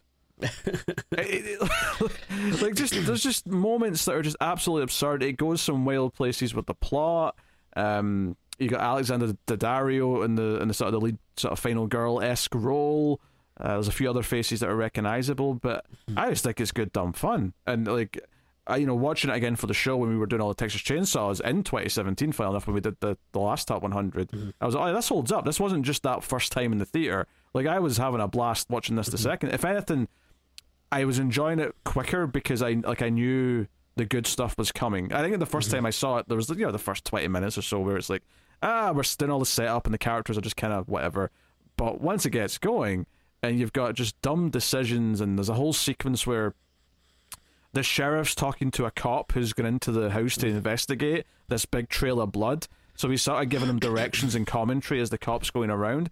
And some of the lines in that were even cracking me up. Some were intentionally funny, and some were just funny because, mm-hmm. oh, this is dumb. And I just, I just have a blast with it. I, I even liked the the new Texas Chainsaw that came out just mm-hmm. last year. It's not a good movie, but like, I, I got some fun kill scenes, and Leatherface was big and intimidating. Like I don't know. I'll take it over the remake any day of the week, but that's me. yeah this is such a it's such a weird franchise where i feel like um yeah i disagree with a lot of kind of the more mainstream opinions like yeah like everyone was railing on that last movie so hard but actually yeah i agree i thought it was pretty fun and then I mean, come on, that Yeah. Jaws bit where the chainsaws coming through the floor at her, that, yeah or the bus with the. Mm-hmm. all the influencers, yeah, that was that was great stuff. no i mean i and i definitely agree with you with uh uh 3d i actually debated putting on the list and then it, you just kind of missed out but I, I do enjoy that one quite a bit you know in a similar way to um yeah like jason takes manhattan where i feel like i kind of have to defend it a lot of time because I, I feel like it gets unjustly shit on but um it's super fun. Um and like you know I talked about with like um the howling how maybe the brand got hurt a little bit with the, the sequels being so bad. Uh i think w- like this one actually is kind of strengthened with some of like how bad some of the sequels uh get because like it makes this one stand out more that i'm like oh yeah no like they weren't all just like shit after like you know the second one or, or whatever. Like yeah th- this one uh, was like legitimately like a, a nice breath breath of uh, fresh air. And um yeah and I, I agree that the remake is definitely i don't hate it but it's definitely not the as That- good as people make it out to be. that Especially was with, the with time. opposite of everything. Like it's, we've got these movies where, like with, like Fright Night, where we're like, "Hey, we both liked this more than we thought we did. This has actually gotten better." Yeah. The Texas Chainsaw remake, when we did that on the show, we both went into that thinking, "Oh yeah, I remember this being all right. This is one of the better mm-hmm. ones in the franchise," and we both like sat there and were just miserable talking about it because we hated Yeah. it. Yep. I think that I I think that's just a simple case of we were both like teenagers when that came out, so clearly our taste has, was still developing and we hadn't quite like Ooh. discovered what we liked and disliked. You know, I also think that's maybe why a lot of people still like it because they're like, "Oh no, I like it because I saw it as a teenager and it was it was good then." And uh, yeah, have you watched it lately? I don't even get me started on the beginning or Leatherface, the prequel from 2017. We, we don't Dear want to discuss discuss those uh, abominations. Anyway, that was my 87 up from 94. What is your number 86, Tim? there will be 28 days later. Is that an attempt at an accent? Uh, you may continue. also, that is another new entry. You're firing these new entries out left and right, Tim. Uh, yeah, I think did we do it on the show recently or am I? uh, well, maybe a year and a half ago now, but yeah, relatively Okay. recently. um, no, I mean, I, I I think this movie is really good, uh, except for I, I think we talked about in the review, but it was uh, The third act, I, I hate the third act, Tim. Yeah, the third act isn't great, but just the uh it just doesn't look great though. The movie. Oh, of course, uh, yeah, yeah. The, the the shot in like consumer standard definition digital video from two thousand one or whatever it was. yeah, and uh, whew, again, like another thing where like yeah, I don't remember noticing that at the time. Uh, I don't know if it's because you know watching it with crazy HD TVs nowadays or whatever uh, that it stands out more, but um. Oh, absolutely. A- yeah, because when you were watching this back in the day, you were watching everything in standard definition, so Yeah, it probably didn't stick out that much. But these days, it, it sticks out so much compared to anything else you're watching that was shot in film. and uh, it's just a shame because uh, everything else about the movie, uh, I I think is a real joy. I think there's some really good filmmaking there. I like the you know it's a, simple zombie premise, but I think it's very effective. It was kind of the first time we got like stuff like and I mean some people are like, well they're not zombies, they're like rage virus people, whatever, same thing. Uh, but um, you know that's like kind of the first time we saw like you know those kind of things where they're like fast and running at you, which like was kind of a new interesting concept uh, at the time. Um, and yeah, I think I think there was like a lot of creepy, you know, like atmosphere and like you know it was really interesting seeing like you know uh parts of London just like completely empty. Like that, yeah, it was a very impressive you know feat of, of filmmaking. Um, so yeah, a, a lot of cool stuff. Um, yeah, I I agree. The third act is uh, kind of weak. I wouldn't say I hate it uh, as as much as you do, but I do agree that's like yeah the the weakest part of the film. It's more interesting, yeah, seeing him wake up and um, you know, like walk out into this world and uh, yeah, a lot of cool stuff there. Yeah. Uh, yeah, I just don't like the third act. I never have, so it's just never been super high on my list for that reason. But uh, yeah, my number eighty-six is up. oh, Sorry, is down from forty-eight, and that is Intruder. Oh, okay. Yeah, this is the uh, Sam Raimi produced it, and Bruce Campbell's got a cameo, but it's uh, Ted Raimi's in it, and it's a slasher movie set at a supermarket that's closing down soon, and you've got like the seven or eight employees who are mm-hmm. there like past closing hours to do inventory or something like that. they're, there for some work mm-hmm. reason, um, but there's a killer, yeah, killing people off, and it's just in a lot of ways, this is just kind of the perfect blend of like we- we've said this a few times about a few of our earlier entries here, but those cheesy mm-hmm. '80s characters and their their weird logic, their just their their weird like horniness and obsessing about various things. Uh, Ted R- Raimi being, I think he's, yeah, he's like the stock boy in this, and then you've got like the assistant manager who's, you know, try to like I don't know. He's up to something. Or, I can't. I can't remember exactly what he's doing, but he's like he's, he's he's making deals to close the place down or whatever. And uh, it seems like whoever's doing the killings is like you know, is, is tied to the fact that this place is shutting down. Um, this one's got a lot of POV kills, you know, because it's one that keeps the killer a secret. It's kind of a I won't call it a who done it per se, but it, it it definitely has a reveal of who the killer is later on. Mm-hmm. But yeah, it's fun. It's a fun setting. Again, it's a fun like one location movie where You're you're going up and down the aisles of the supermarket. It's a it's a fun place. It introduces outside threats, but even though people can see in, if the place is locked up, it's all these glass doors, but they can't quite get in. So there's a, some interesting playing with the barriers um, around things, and plus they they have some fun with like the the various like stuff that you know in the that you'd get in the back of a supermarket, like the big sort of conveyor belts and stuff for the packages and all the rest of it. They, they they they they have fun using all that. Yeah, I, I remember really liking this movie. I think the thing is, I do need to see it like one or two more times before.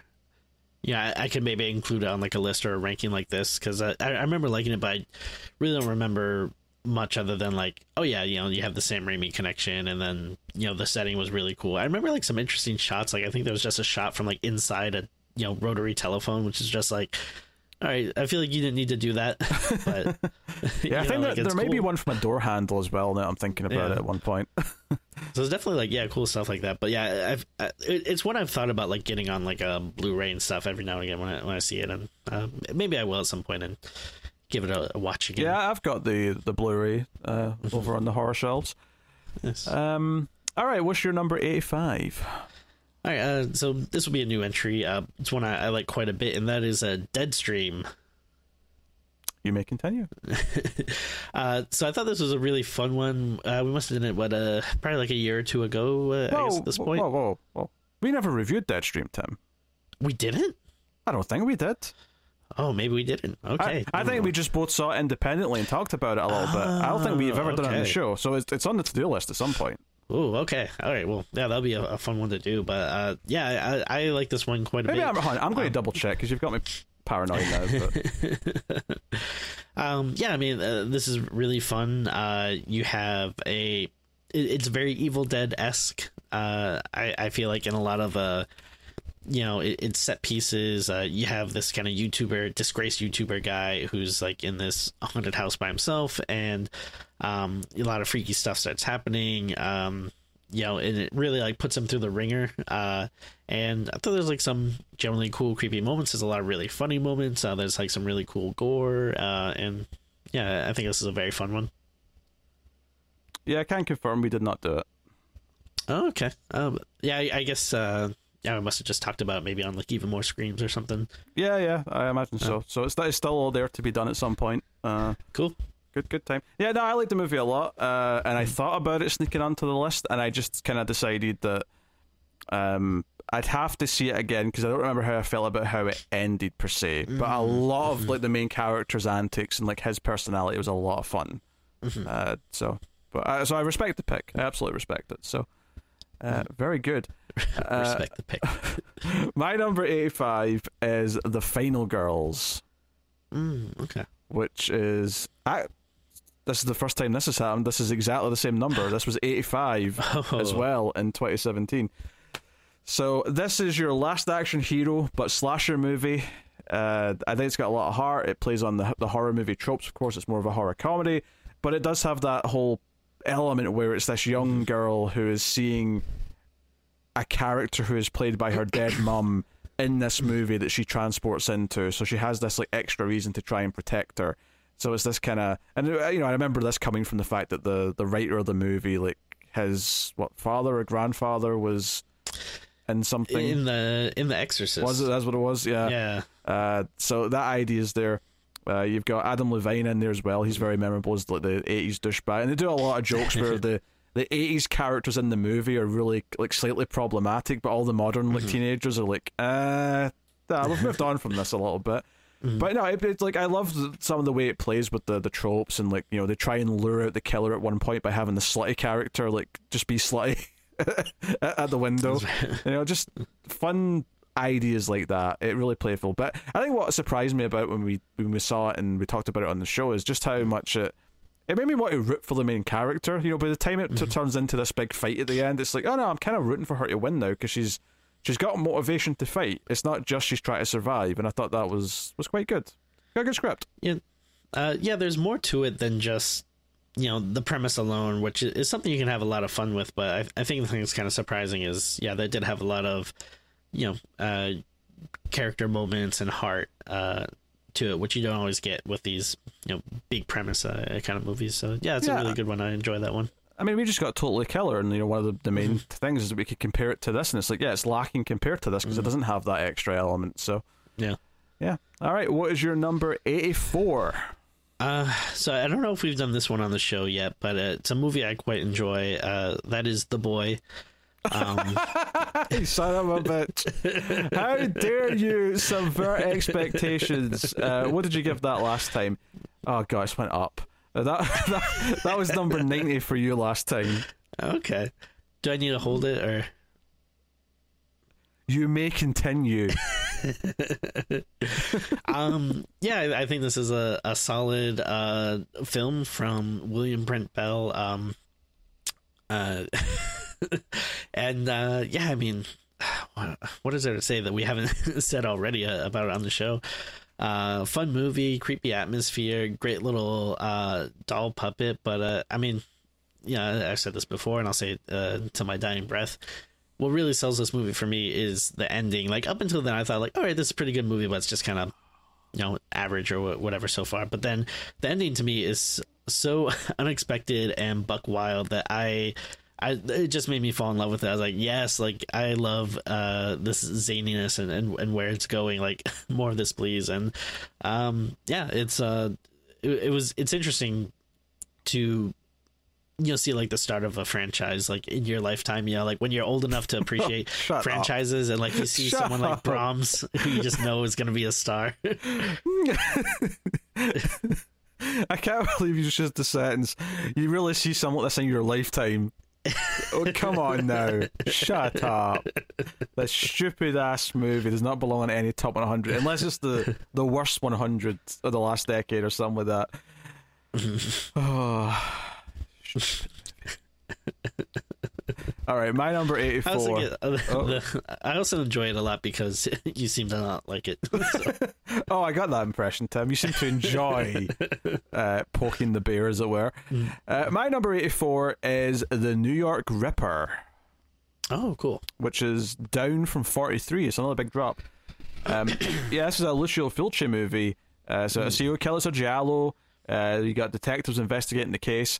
But of course, this is the one that you might remember for the killer who only talks Like- duck like like, well, like Daffy Duck specifically. No, Donald Duck. Daffy's the Warner Brothers one. Daffy, uh, Donald Duck, Duck, the Disney one, is like. I can't, I can't even do it.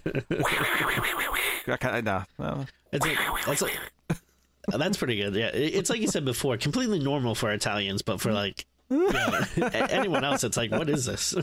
Yeah, but it's got some really memorable scenes though. It's, it's, it's obviously got a lot of style because it's Fulci, it's this giallo, but like the killer is pretty heinous in this. Like there's a there's a whole razor blade through a nipple scene which will be remembered uh, once you see it. Oof. You know. Uh, so Yeah. I think it's got, I think it's got the style. I think it's got the, the the interesting sort of killer who's got his own little gimmicks, mainly the sound and the, the phone call stuff. But I, I remember just like this was my second Fulci movie. It was very different from the first thing that I saw from him, and I just remember thinking, oh, this is actually really cool and different. Um, obviously, I think at the time I hadn't seen a lot of Argento yet, and obviously this fits into a similar mold as to a lot of uh, Argento. I'm actually realizing something that I should have put in the list now that I forgot. Oh well. I think I know what you're thinking of. I'm like, shit, I didn't even think about Argento. Uh, oh well. Oh well. Mistakes are had, mistakes are made. Uh, but that would bump Slumber Party Massacre at least off the list, and that'd be a shame. So, yeah, uh, New York Ripper, I think is pretty is pretty cool. And obviously, it's got that gritty '70s New York vibe to it as well, which I love that, Nice yeah. setting. You know, everything's very sleazy. There's a lot of walking down 40. I think it's 42nd Street was all the porn Mm-hmm. theaters and stuff. Yeah, good stuff. Yeah, I, I miss that New York. Uh, I, I like similar to like Jason Takes Manhattan. Like I, I like my New York to just have random like toxic waste everywhere. Just Yes, like it should feel dangerous. Like, um, well, uh, may I, may I go now, sir? 83, on you go. Um, this also might be a little controversial. I don't know if people are gonna say like, oh, it's you know not as much of a horror movie or whatever. But uh, my number eighty three is Psycho Goreman, uh, which is Oh, okay, okay. you know a little bit more on the comedic side, but it's almost like the the horrific version of like um kind of like Power Rangers or, or something uh, where you have like you know the, this kid um that inadvertently gets uh control of this like interdimensional alien, like Hellraiser kind of being uh, that must like obey her command. Yeah, I mean, we, we did say we'd do it in the show at some point, and it's kind of been lost in the shuffle. So it's still Did we not of do it either? I thought we did it. No, we didn't. We didn't do that one. What's interesting is me and Tara just recently on Ace did Turbo Kid, and one of the things that I Ooh, I, yeah. I didn't realize when I saw because Turbo Kid was first, right? But mm-hmm. watching Turbo Kid now that I I've seen Psycho Goreman, I was like, you know what? These like they're different in terms of plot and that, but mm-hmm. the vibe they're going for is kind of similar. They've got this kind of over the top retro sci-fi kind of mm-hmm. aesthetic. And you know i just i was getting some similar vibes in the sense of humor mm-hmm. in both movies but yeah psycho's goreman's a lot of fun. I actually didn't even think of it and probably mm-hmm. not that i'm disagreeing that it's not enough of a horror movie but I, I think that made me not think of it though. Is i just it That's never fair, popped in my head. But i did like it a lot though. So pg for short everyone. Pg for short. Right. but yeah You know, that's a, another thing uh, too. Maybe some re- one of the reasons why sometimes I think we did an episode about it is because I, I wonder if it's maybe a trailer that we talked about on on one of the bonus think- episodes or something. I think so, and I'm sure it probably came up a little bit somewhere here or there. But uh, we should do it at some point. It's it's a lot of fun, and it's got you know in a in a world full of movies that have horrible kids in them. Um, I love the evil little bitch that's in this movie. yeah, like she's great. I think like like for me like the yeah it, it is very comedic, but for me like the horror elements like there's like definitely like body horror and gore uh, enough in there that like to me that it, you know it would it would count um you know for something like this, but. Hey, you know, that's just me. no, no, that's fine. I, I get it. I get it. Uh, that was a new entry, obviously, because it's a new movie uh, relative to when the last list was done. So, uh, my number eighty-three is another slasher movie from the eighties, and it is uh, oh, it's down by one. It was eighty-two last time, Ooh. and that is New Year's Evil. Ooh, okay. Yeah. Okay. All right. Uh, uh, this is a this is a fun premise. This one. This is New Year's Eve, and the killer calls into this you know countdown to midnight show on the West Coast and says that he's going to kill someone at the stroke of midnight for every time zone in the U.S. So when it hits midnight on the East Coast, he kills someone. It hits it uh, Central, I guess, is next. He kills someone, so on and so on.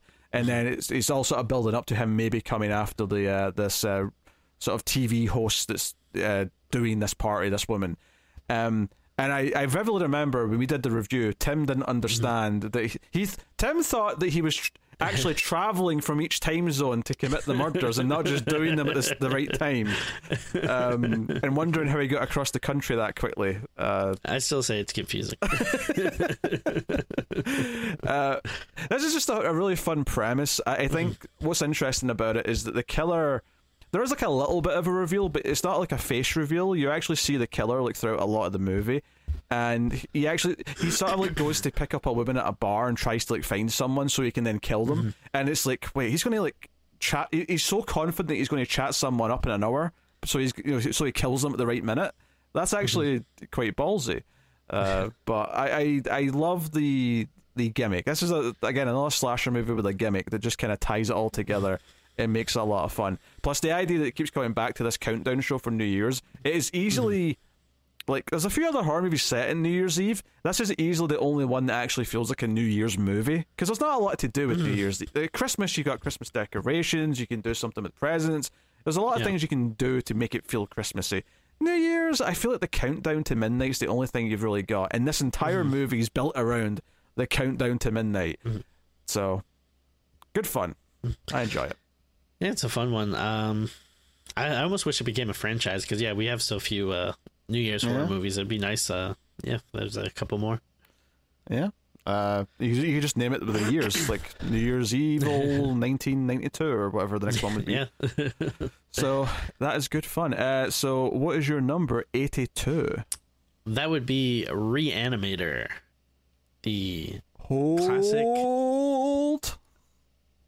okay, all right, You hold that shit. You secure that shit, Tim.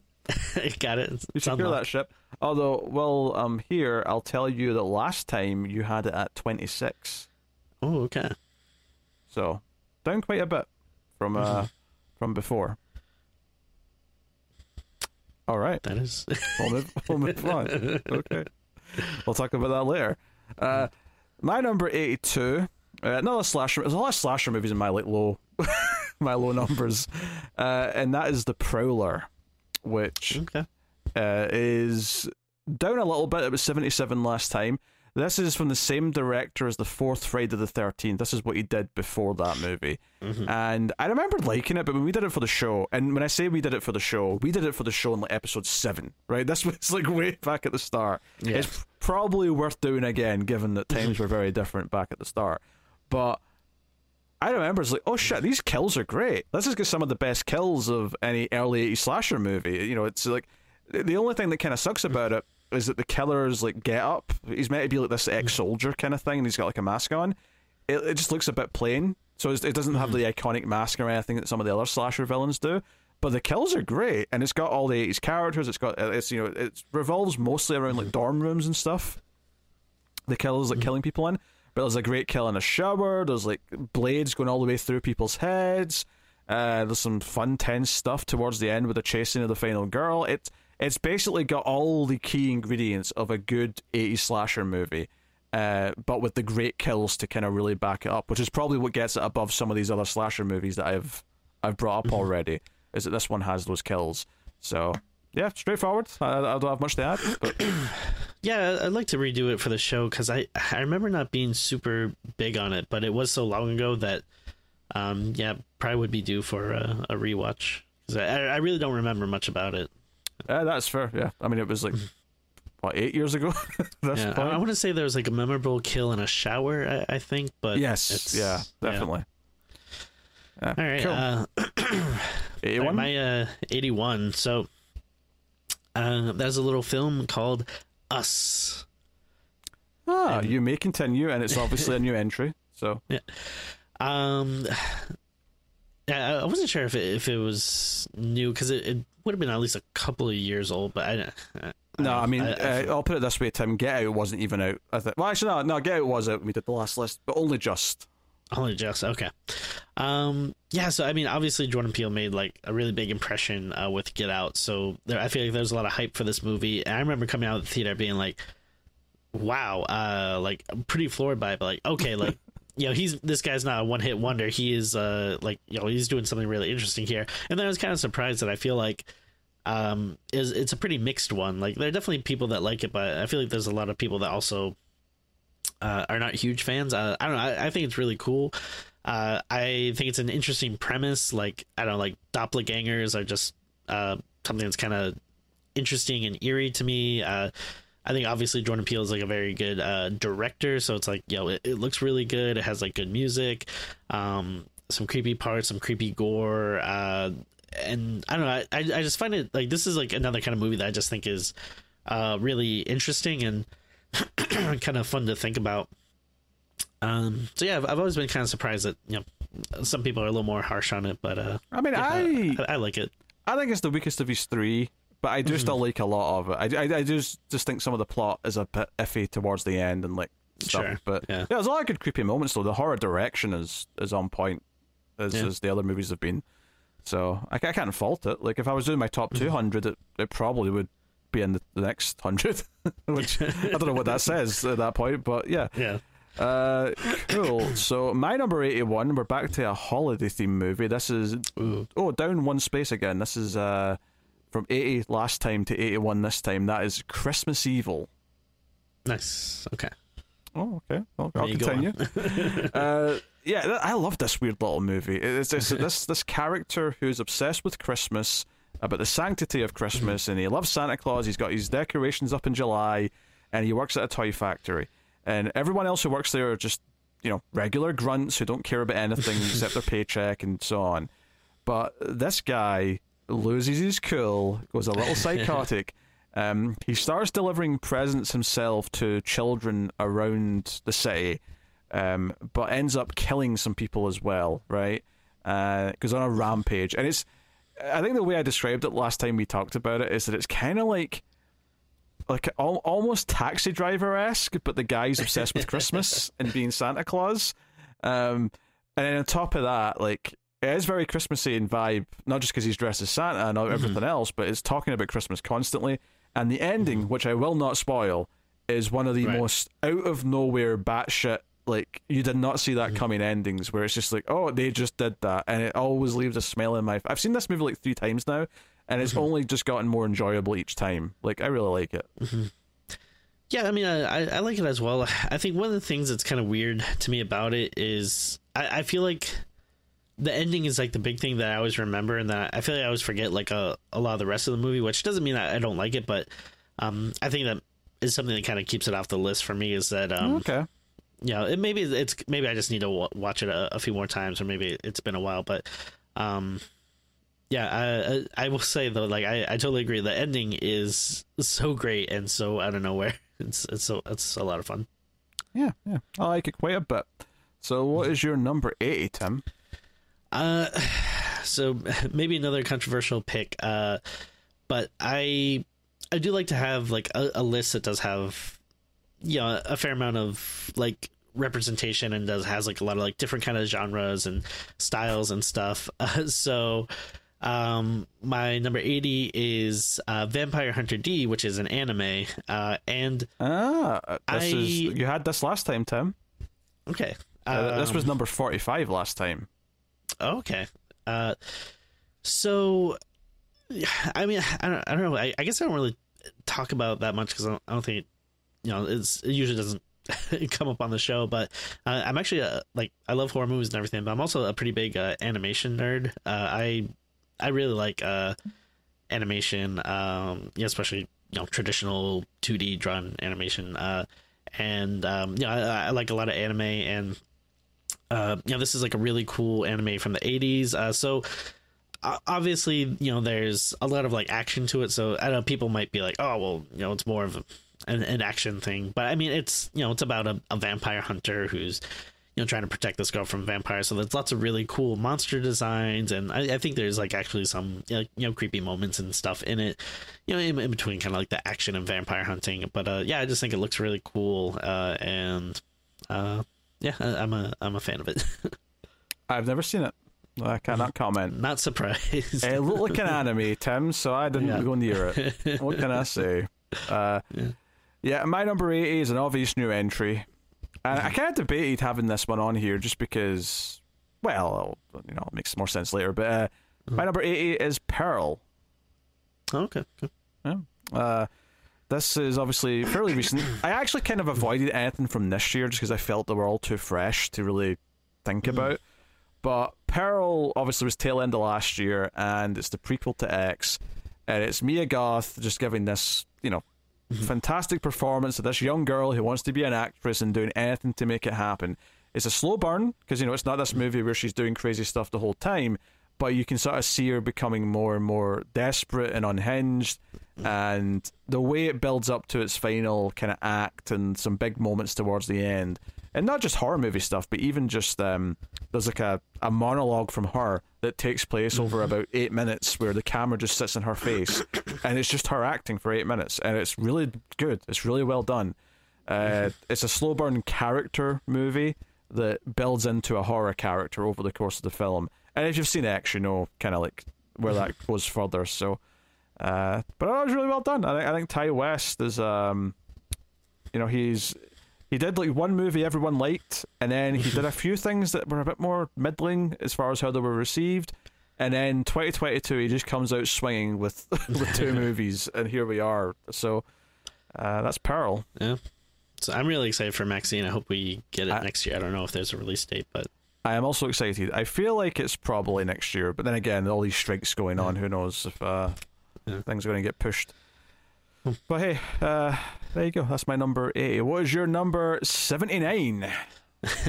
uh, so uh, uh, some movie that I know you're not a, a super big uh, fan of because I think recently uh, a friend was asking us about it. and You're kind of like, eh. Uh, but my number 79 is Funhouse. Uh, this is a, a Tobe Hold. Hooper movies. Oh, okay. I'm, I'm kidding. Of course, I'm kidding. Okay. I only did that because you said before, you oh, I don't think you like this very much. I was like, I'm going to mess with them. Uh, this appears to be a new entry for you as well, Tim. Oh, cool. Uh, so this is another one uh, that kind of. I forget if it takes place exactly on Halloween, but it is like a very autumn, like fall movie. Like you, you know, it's characters that are going to this kind of like fall carnival. Uh, so it, has like those strong uh, vibes for me uh, that I like. Um, essentially, you know, it's about like some kids who may or may not uh, witness uh, a murder uh, involving like this kind of freak uh, at, the, at the carnival, and then um, yeah, it's kind of them you know running around like after hours, and uh, I don't know, I just got like the vibe and the setting of it, and um, I don't know, I'm a big fan of uh, Tobe Hooper. I even though like he's done a lot of stuff that's not uh, great, but I think this is a, a pretty strong entry, and it's like uh, I don't know one of those movies I always like coming back to uh, around uh, this time of year. It's I don't know, I just like the the vibe of it. Okay, I'll be honest, Tim. I do not remember a single thing. I know I've seen it, but I don't mm. remember anything about it. So maybe I'd feel differently if I see it again. But mm. as of right now, uh, I have no opinion. I'm afraid. Yeah. Oh well. Uh, number 79 for me is down a little bit from 73, and that is Final Destination 2. Ooh, okay. It's a good one. Oh, uh, but you I, may continue though. I was expecting a hold there. Okay, I'm very surprised by that. Uh, all Again, right. I may have forgotten about it when I did the list. Yeah, I think this is the best one in the franchise. I think the deaths are way more fun than the first one. I think it has the right balance and tone, whereas the first one is taking itself a bit too seriously that it feels kind of hammy. Mm-hmm. I think two just feels that there's just enough of a wink, wink, nudge, nudge sense of humor to it. The the mm-hmm. elaborate it's more about the fun of seeing how the elaborate deaths are going to happen and the chain reaction. The opening set piece on the the highway with uh, all the car mm-hmm. crash stuff is fantastic. Uh, so much of it is practical as well, something that has obviously eroded over the last couple decades in terms of movies mm-hmm. being made. Um, everyone remembers the kitchen scene, uh, the fence. There's just there's so hmm. many like memorable set piece moments. Uh, the dentist Stevens another one. Like there's just there's a lot of great big. We're going to splurge our budget on these effects and have fun with the kills. And some of the characters are actually quite fun to be around. Unlike the first movie, when we did all these movies last year, I found most of the characters in the first one to be kind of irritating. so, yeah, um, two yeah, this was such a surprise when we went back to the franchise because I had not remembered, um, like you know, it being this good. It really is. It, it's easily the best, uh, yeah, of the series. Uh, and um, yeah, that's uh surprised me. And weren't we supposed to get a new one? what, well, yeah. What happened with that? The reason we did them all is because we were expecting a new one in October last year, and it's still in the works apparently. But uh, at least we're ready when the time comes, Tim. Okay.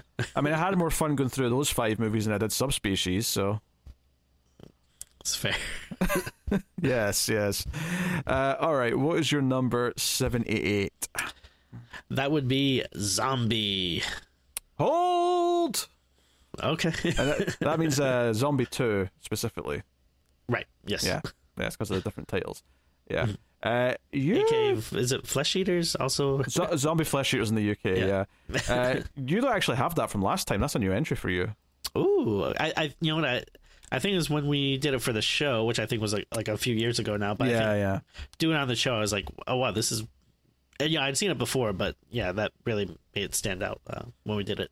Yeah, so that was uh, seven eight, wasn't it? Yeah. Mm-hmm. Uh, all right, my number seven eight. Then uh, we're back to festivities because it's Silent Night, Deadly Night, mm, which okay, is yeah, which is down uh, from sixty nine uh, from last time. So yeah, uh, obviously two is got the big famous scene, right? The rampage down mm-hmm. the street, the garbage day, all that stuff, right? Yes, the mm-hmm. highlights in two are phenomenal, but half of it's just repeating the first movie. I like the first movie a lot. I, I love this like, like build, this trauma, including Santa Claus, which a lot of Christmas horror movies do, but this is maybe the one that does it the best, or at least the mm-hmm. most fun. Where you've got this killer dressed as Santa going around yelling "naughty" as he kills people, and you know there's beheadings of you know kids who are on uh, uh, what do you call it? Going down snow. Oh, right on the sled. On the yeah. sled. That's the word. Sledding. That's what I was looking for. Uh, and then you've got uh, just this like evil nun who's personally responsible for how effed up this kid is in the head. Like she has just made him psychotic the way she treated him as a child. And so I, I think that's all really funny in a really kind of dark way. But mm. yeah, and you go. I mean, what's so interesting about it is it's actually like a pretty reluctant killer, but it's just life has been so shitty to this person for no reason. Mm. Like that, it, it's like it's almost forcing him to become like a crazy serial killer. Yeah, the, the fact that he's asked because he, he gets a job at a toy store when he's 18 Mm-hmm. And he says the, the manager's like, "Hey, the guy who was going to play Santa couldn't make it, so you're going to have to do it." And like it's like, don't force him to Mm-hmm. do that. He went to Santa Claus kill his parents. He's got he's got some psyche issues there. So even the fact that it forces him into the outfit and that's partly what Yeah. makes him snap and sort of goes and turn into a killer. Uh, I, I just find it very fun, and I've watched this like four or 5 times now, and I just it, it's pretty endlessly rewatchable to be honest. It's just got that right charm, the right type of acting, the right type of goofy kind of elements to the plot, but enough meat on the bone to really kind of enjoy. uh, it's a lot of fun. I think the problem for me when, with doing this list is I, I'm still in Halloween mode. I, I couldn't, you know, I, I couldn't get too much into Christmas mode. You know what I mean? Like hey, the, the Christmas horror movies deserve to be included here, okay? they're great, but yeah, I mean, They're if we did this list in December, it'd be much different. All of a sudden, Jack Frost 2 is in your top 10. All right, yeah, Filthy Animal. What's uh number 77? Uh, that would be the Gary Busey classic, Silver Bullet. Which is uh, down a little bit for you. That was 73 last time. Oh, okay. So, uh, I, I, I just like seeing your face light up at the mention of Gary Busey. oh, you know, you know me. I, I love I love a bit of Gary Busey. Uh, but no, I mean, this is based on a, a Stephen King. Um, you know what's interesting is uh, originally this was supposed to be a calendar. This story, like, uh, which I, I don't think I don't know if there's like any other movie that can say that. Like, what a weird, some- useless fact you've just whipped out. like some people approach Stephen King and they're like, "Hey, we want you to do a calendar for us. Like each month, like it'll be like a horror story. Like you know, each month you'll you'll have like different." like little paragraph and like a drawing and, and stuff and like and Stephen King was like uh that's ridiculous but you know what uh, I kind of like the idea of like doing a story where it's like each month um you know we'll uh like follow a, a thing uh so he basically came up with this and so it's, it's it's a short I don't know if you'd call it like a novella or something but uh, it's short it has really good artwork by uh, Bernie Wrightson uh, but I think this is a really really fun uh, werewolf picture um, I really like uh, the look of the wolf in this. I like the the mystery of finding out who it is. Um, Gary Busey is, is actually kind of subdued in this, but it is. There's still a fun, uh, rocket powered wheelchair at one point. I mean, that's yeah. I, I was building up to that, but yeah, that, that's definitely uh, a part of the selling point. Uh, but yeah, it's a lot of fun. Uh, I I really like. I think it's you know one of the stronger uh, werewolf movies out there. Awoo. Ow, very good. uh, all right, my number 77 is a, a definite new entry, and that is Saint Maud. Oh, okay. Yeah, I don't know if you saw this Yeah. one. Uh, I did. You did, yeah. Uh, I actually almost forgot this. I was just kind of like going over the last few years again, see if I missed anything that I should consider. And I spotted this and went, oh, yeah, I actually really liked that movie because it was a really good slow burn of this devout nun slash nurse. More of a, actually, she's not really a nun, she's a nurse, but she's, she's very devout and religious. And she wants to like help her patient, and she's very sexually repressed. And it's one of those movies where you can take like her hearing this demon's voice in her head as either literal as that she's been you know basically mm-hmm. manipulated by something satanic or a demon or you can take it as no this is her own messed up head. Mm-hmm. And like because she's been so repressed and she's been so hard on herself and we see examples of her trying to date mm-hmm. and trying to interact with others and it always kind of comes crashing down when it hurts inside.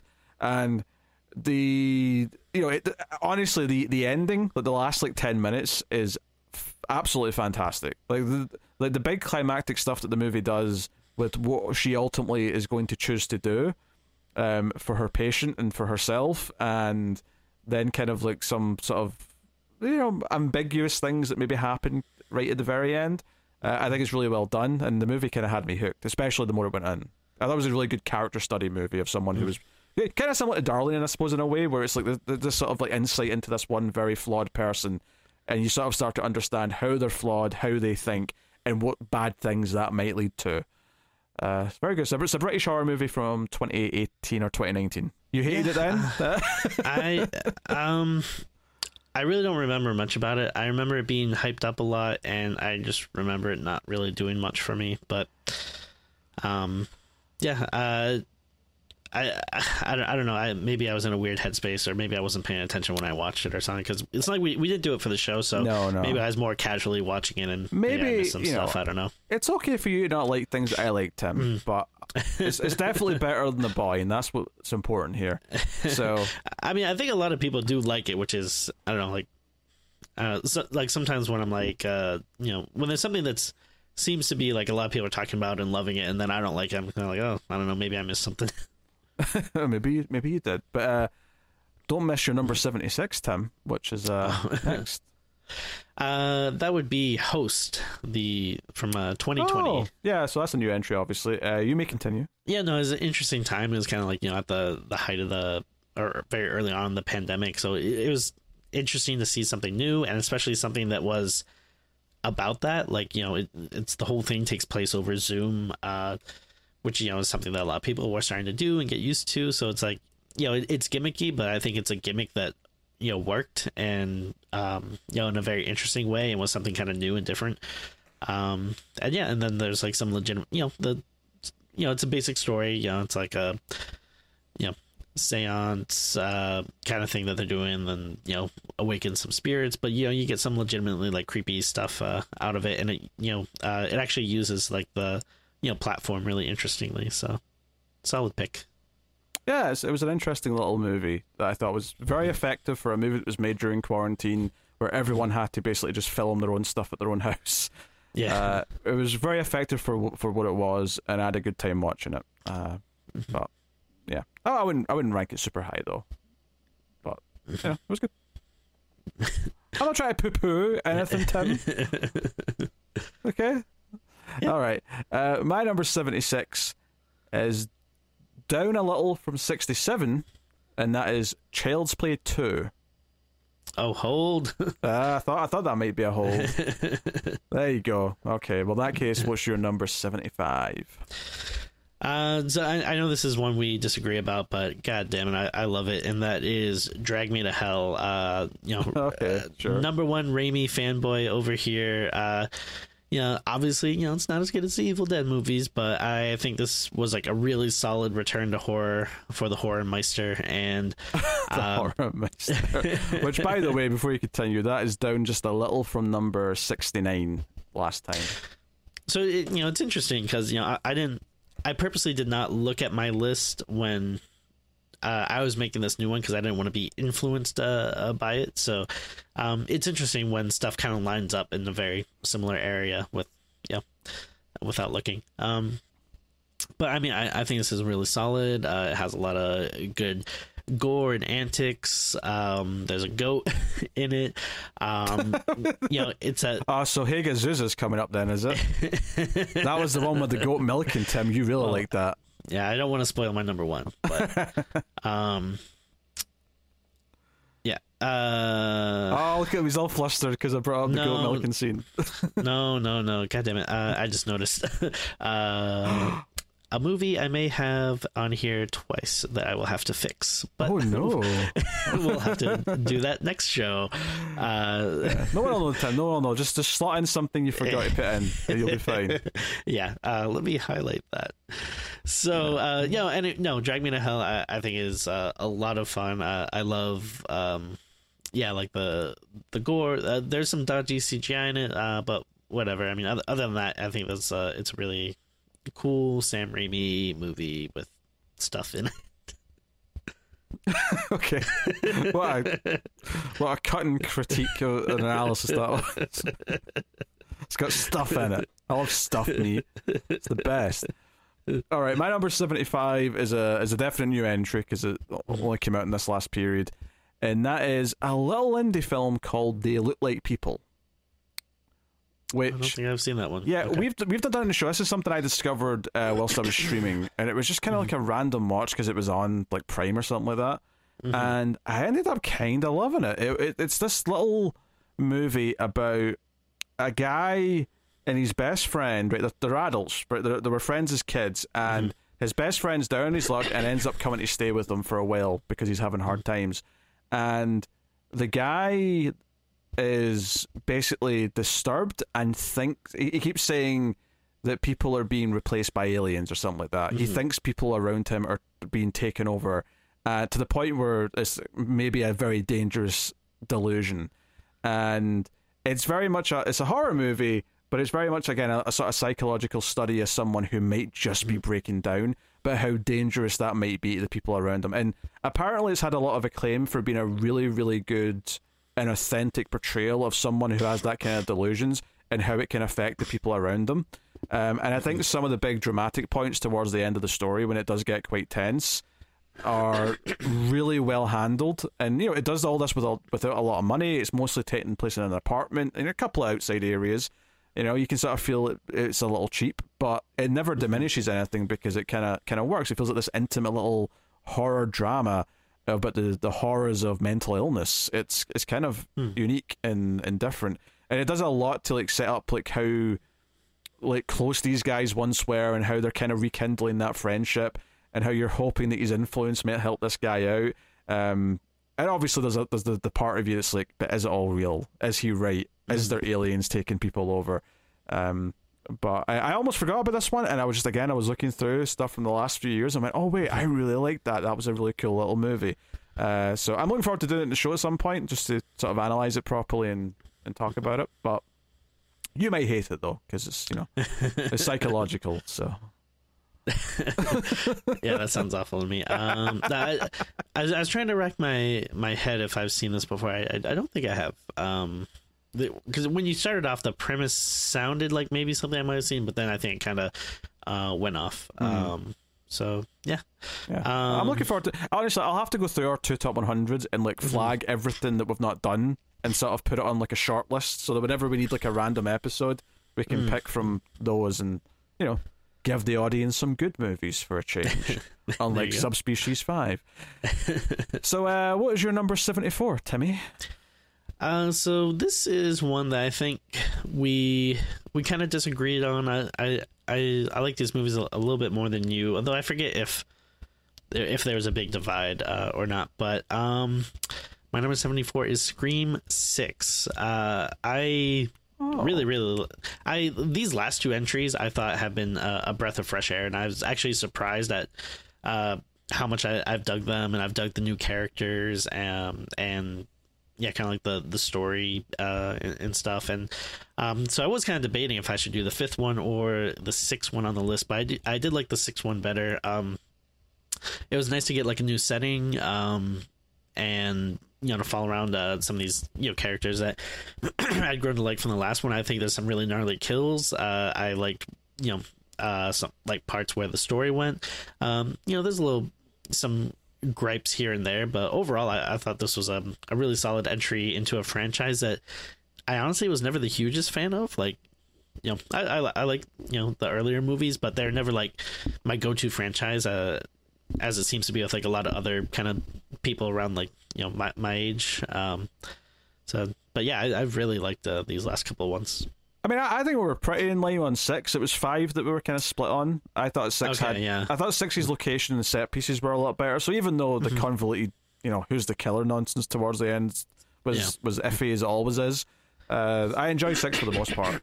Uh, Okay, and pro- pro- it's probably the second or third best in the series, to be honest. If I'm yeah, yeah. really forced to think about it, but yeah, interesting. Obviously, that was a new entry because uh, it's a new movie. So Mhm. uh, very cool. Uh, all right, my number 74, which is down just a few slots from number 70, is Get Out. Hold. I thought it might be, Tim, just a sneaking Yeah. suspicion. So in that case, you can go straight into your number 73. I think you already mentioned this, so maybe this is our first This is our first, like, unhold. our, yeah, our first unhold. Yeah, go on, hit me with it. Was it? Uh, and, and now I feel bad if it wasn't one you you, you mentioned. Uh, but that is unfriended.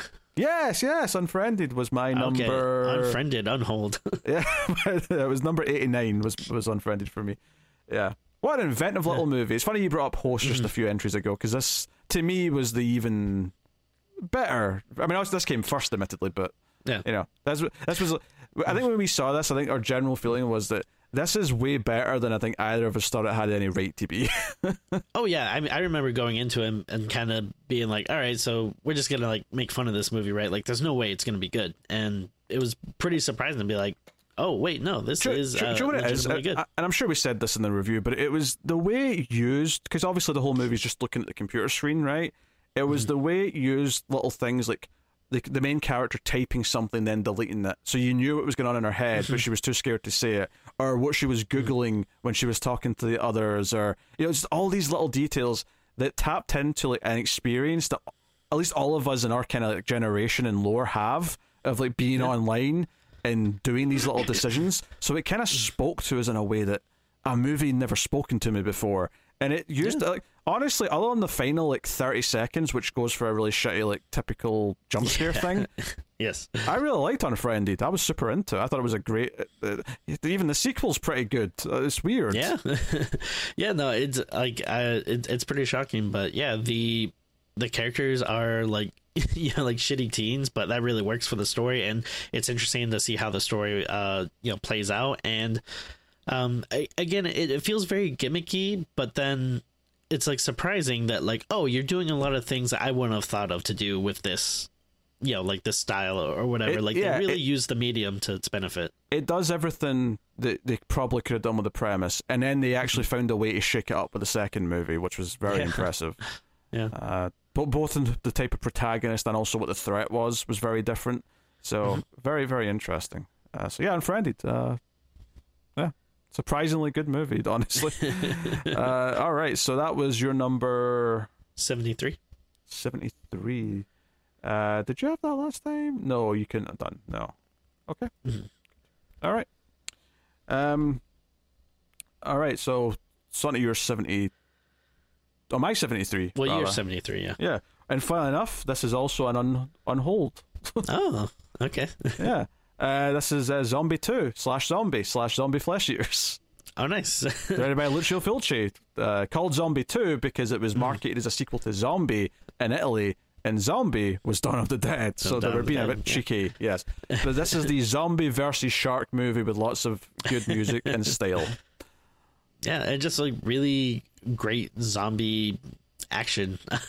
like, um, like obviously, you know, the zombie versus shark is like the big thing that's in it, but um, there's lots of really cool stuff, and like, you know, it, and it's interesting just to kind of see like the way the like kind of the differences. Like, I I feel like, you know, the uh they they treat zombies versus like you know the American zombies or whatever because like the American zombies I feel like are very like animalistic you know they're running after you and trying to eat you and stuff like this like they feel more menacing like you know they're like yeah I'm not just gonna eat you I'm gonna like grab you and like drag your eye through like this like wooden spike Like, yeah, it's- it's a very memorable scene. Uh, even just the scenes of them all getting up out of the ground with the maggots and stuff on them. It's, it's very distinct. It's really good zombie stuff.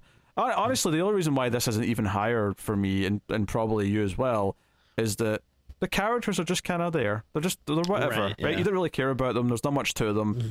They're badly dubbed, as a lot of these characters in these types of movies are, and it's just. But you know, it, you're there for the zombie action. You're there for how well it's shot, and uh, Yeah. on those accounts, Like- it's very, very good. yeah like the like what sets it apart from like you know romero zombie film is like those are always about something. They have like this underlying like metaphor or allegory to them that you Yeah. can always like you know discern like oh it's, it's also about this well, like to be fair, Tim, there is an underlying theme in this. Is we want money, so we made a Dawn of the Dead sequel. that's fair. Yeah. There's that.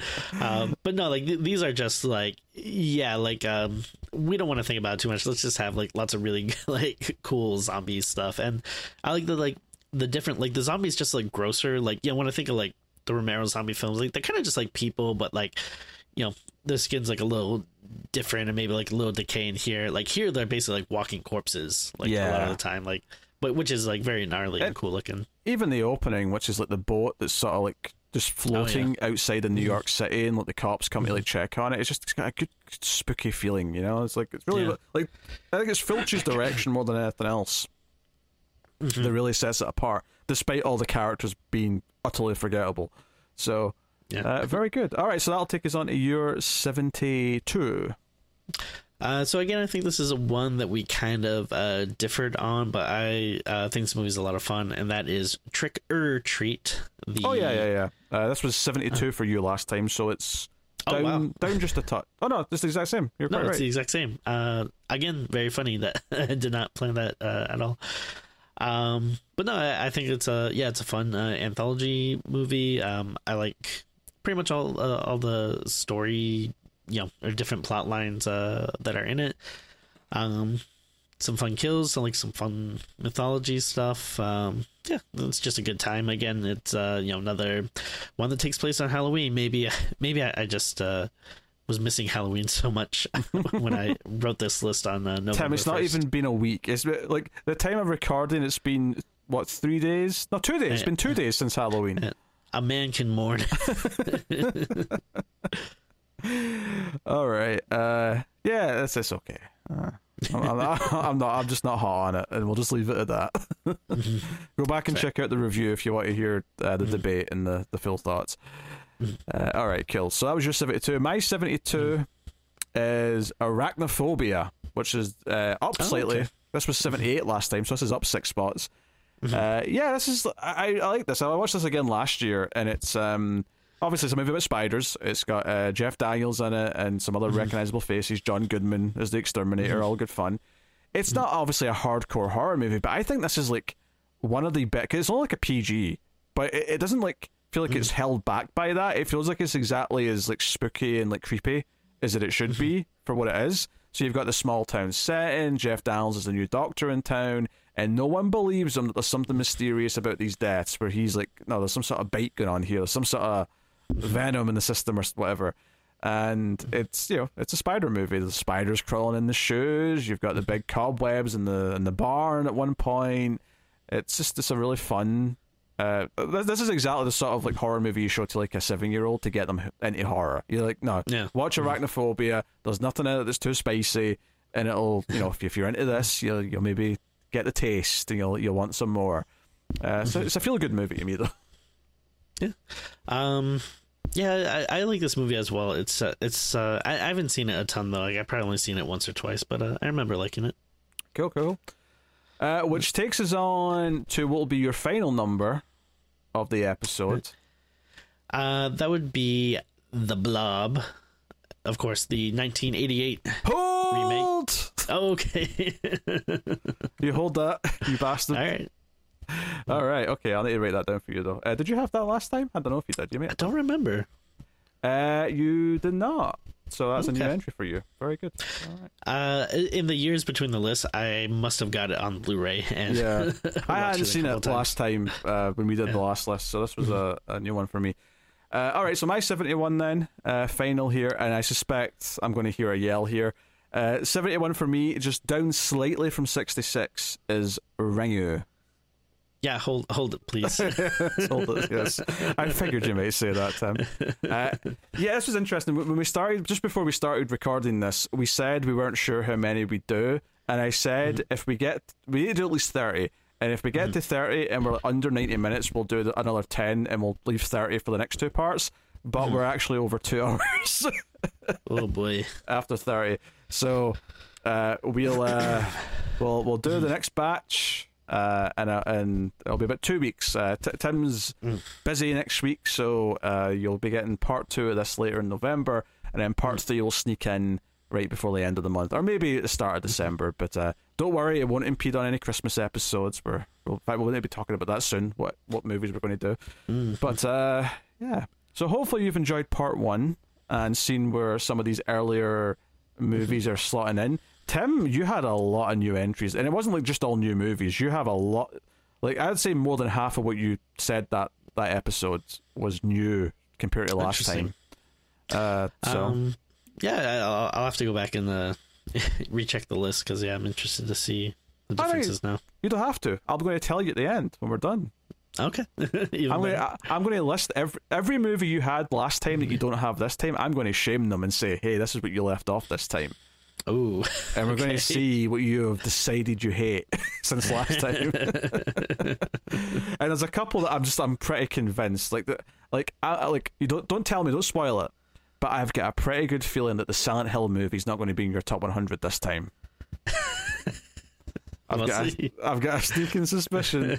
that said, though, you've got that one you need to fill in. Maybe you're going to pick that to spite me, but.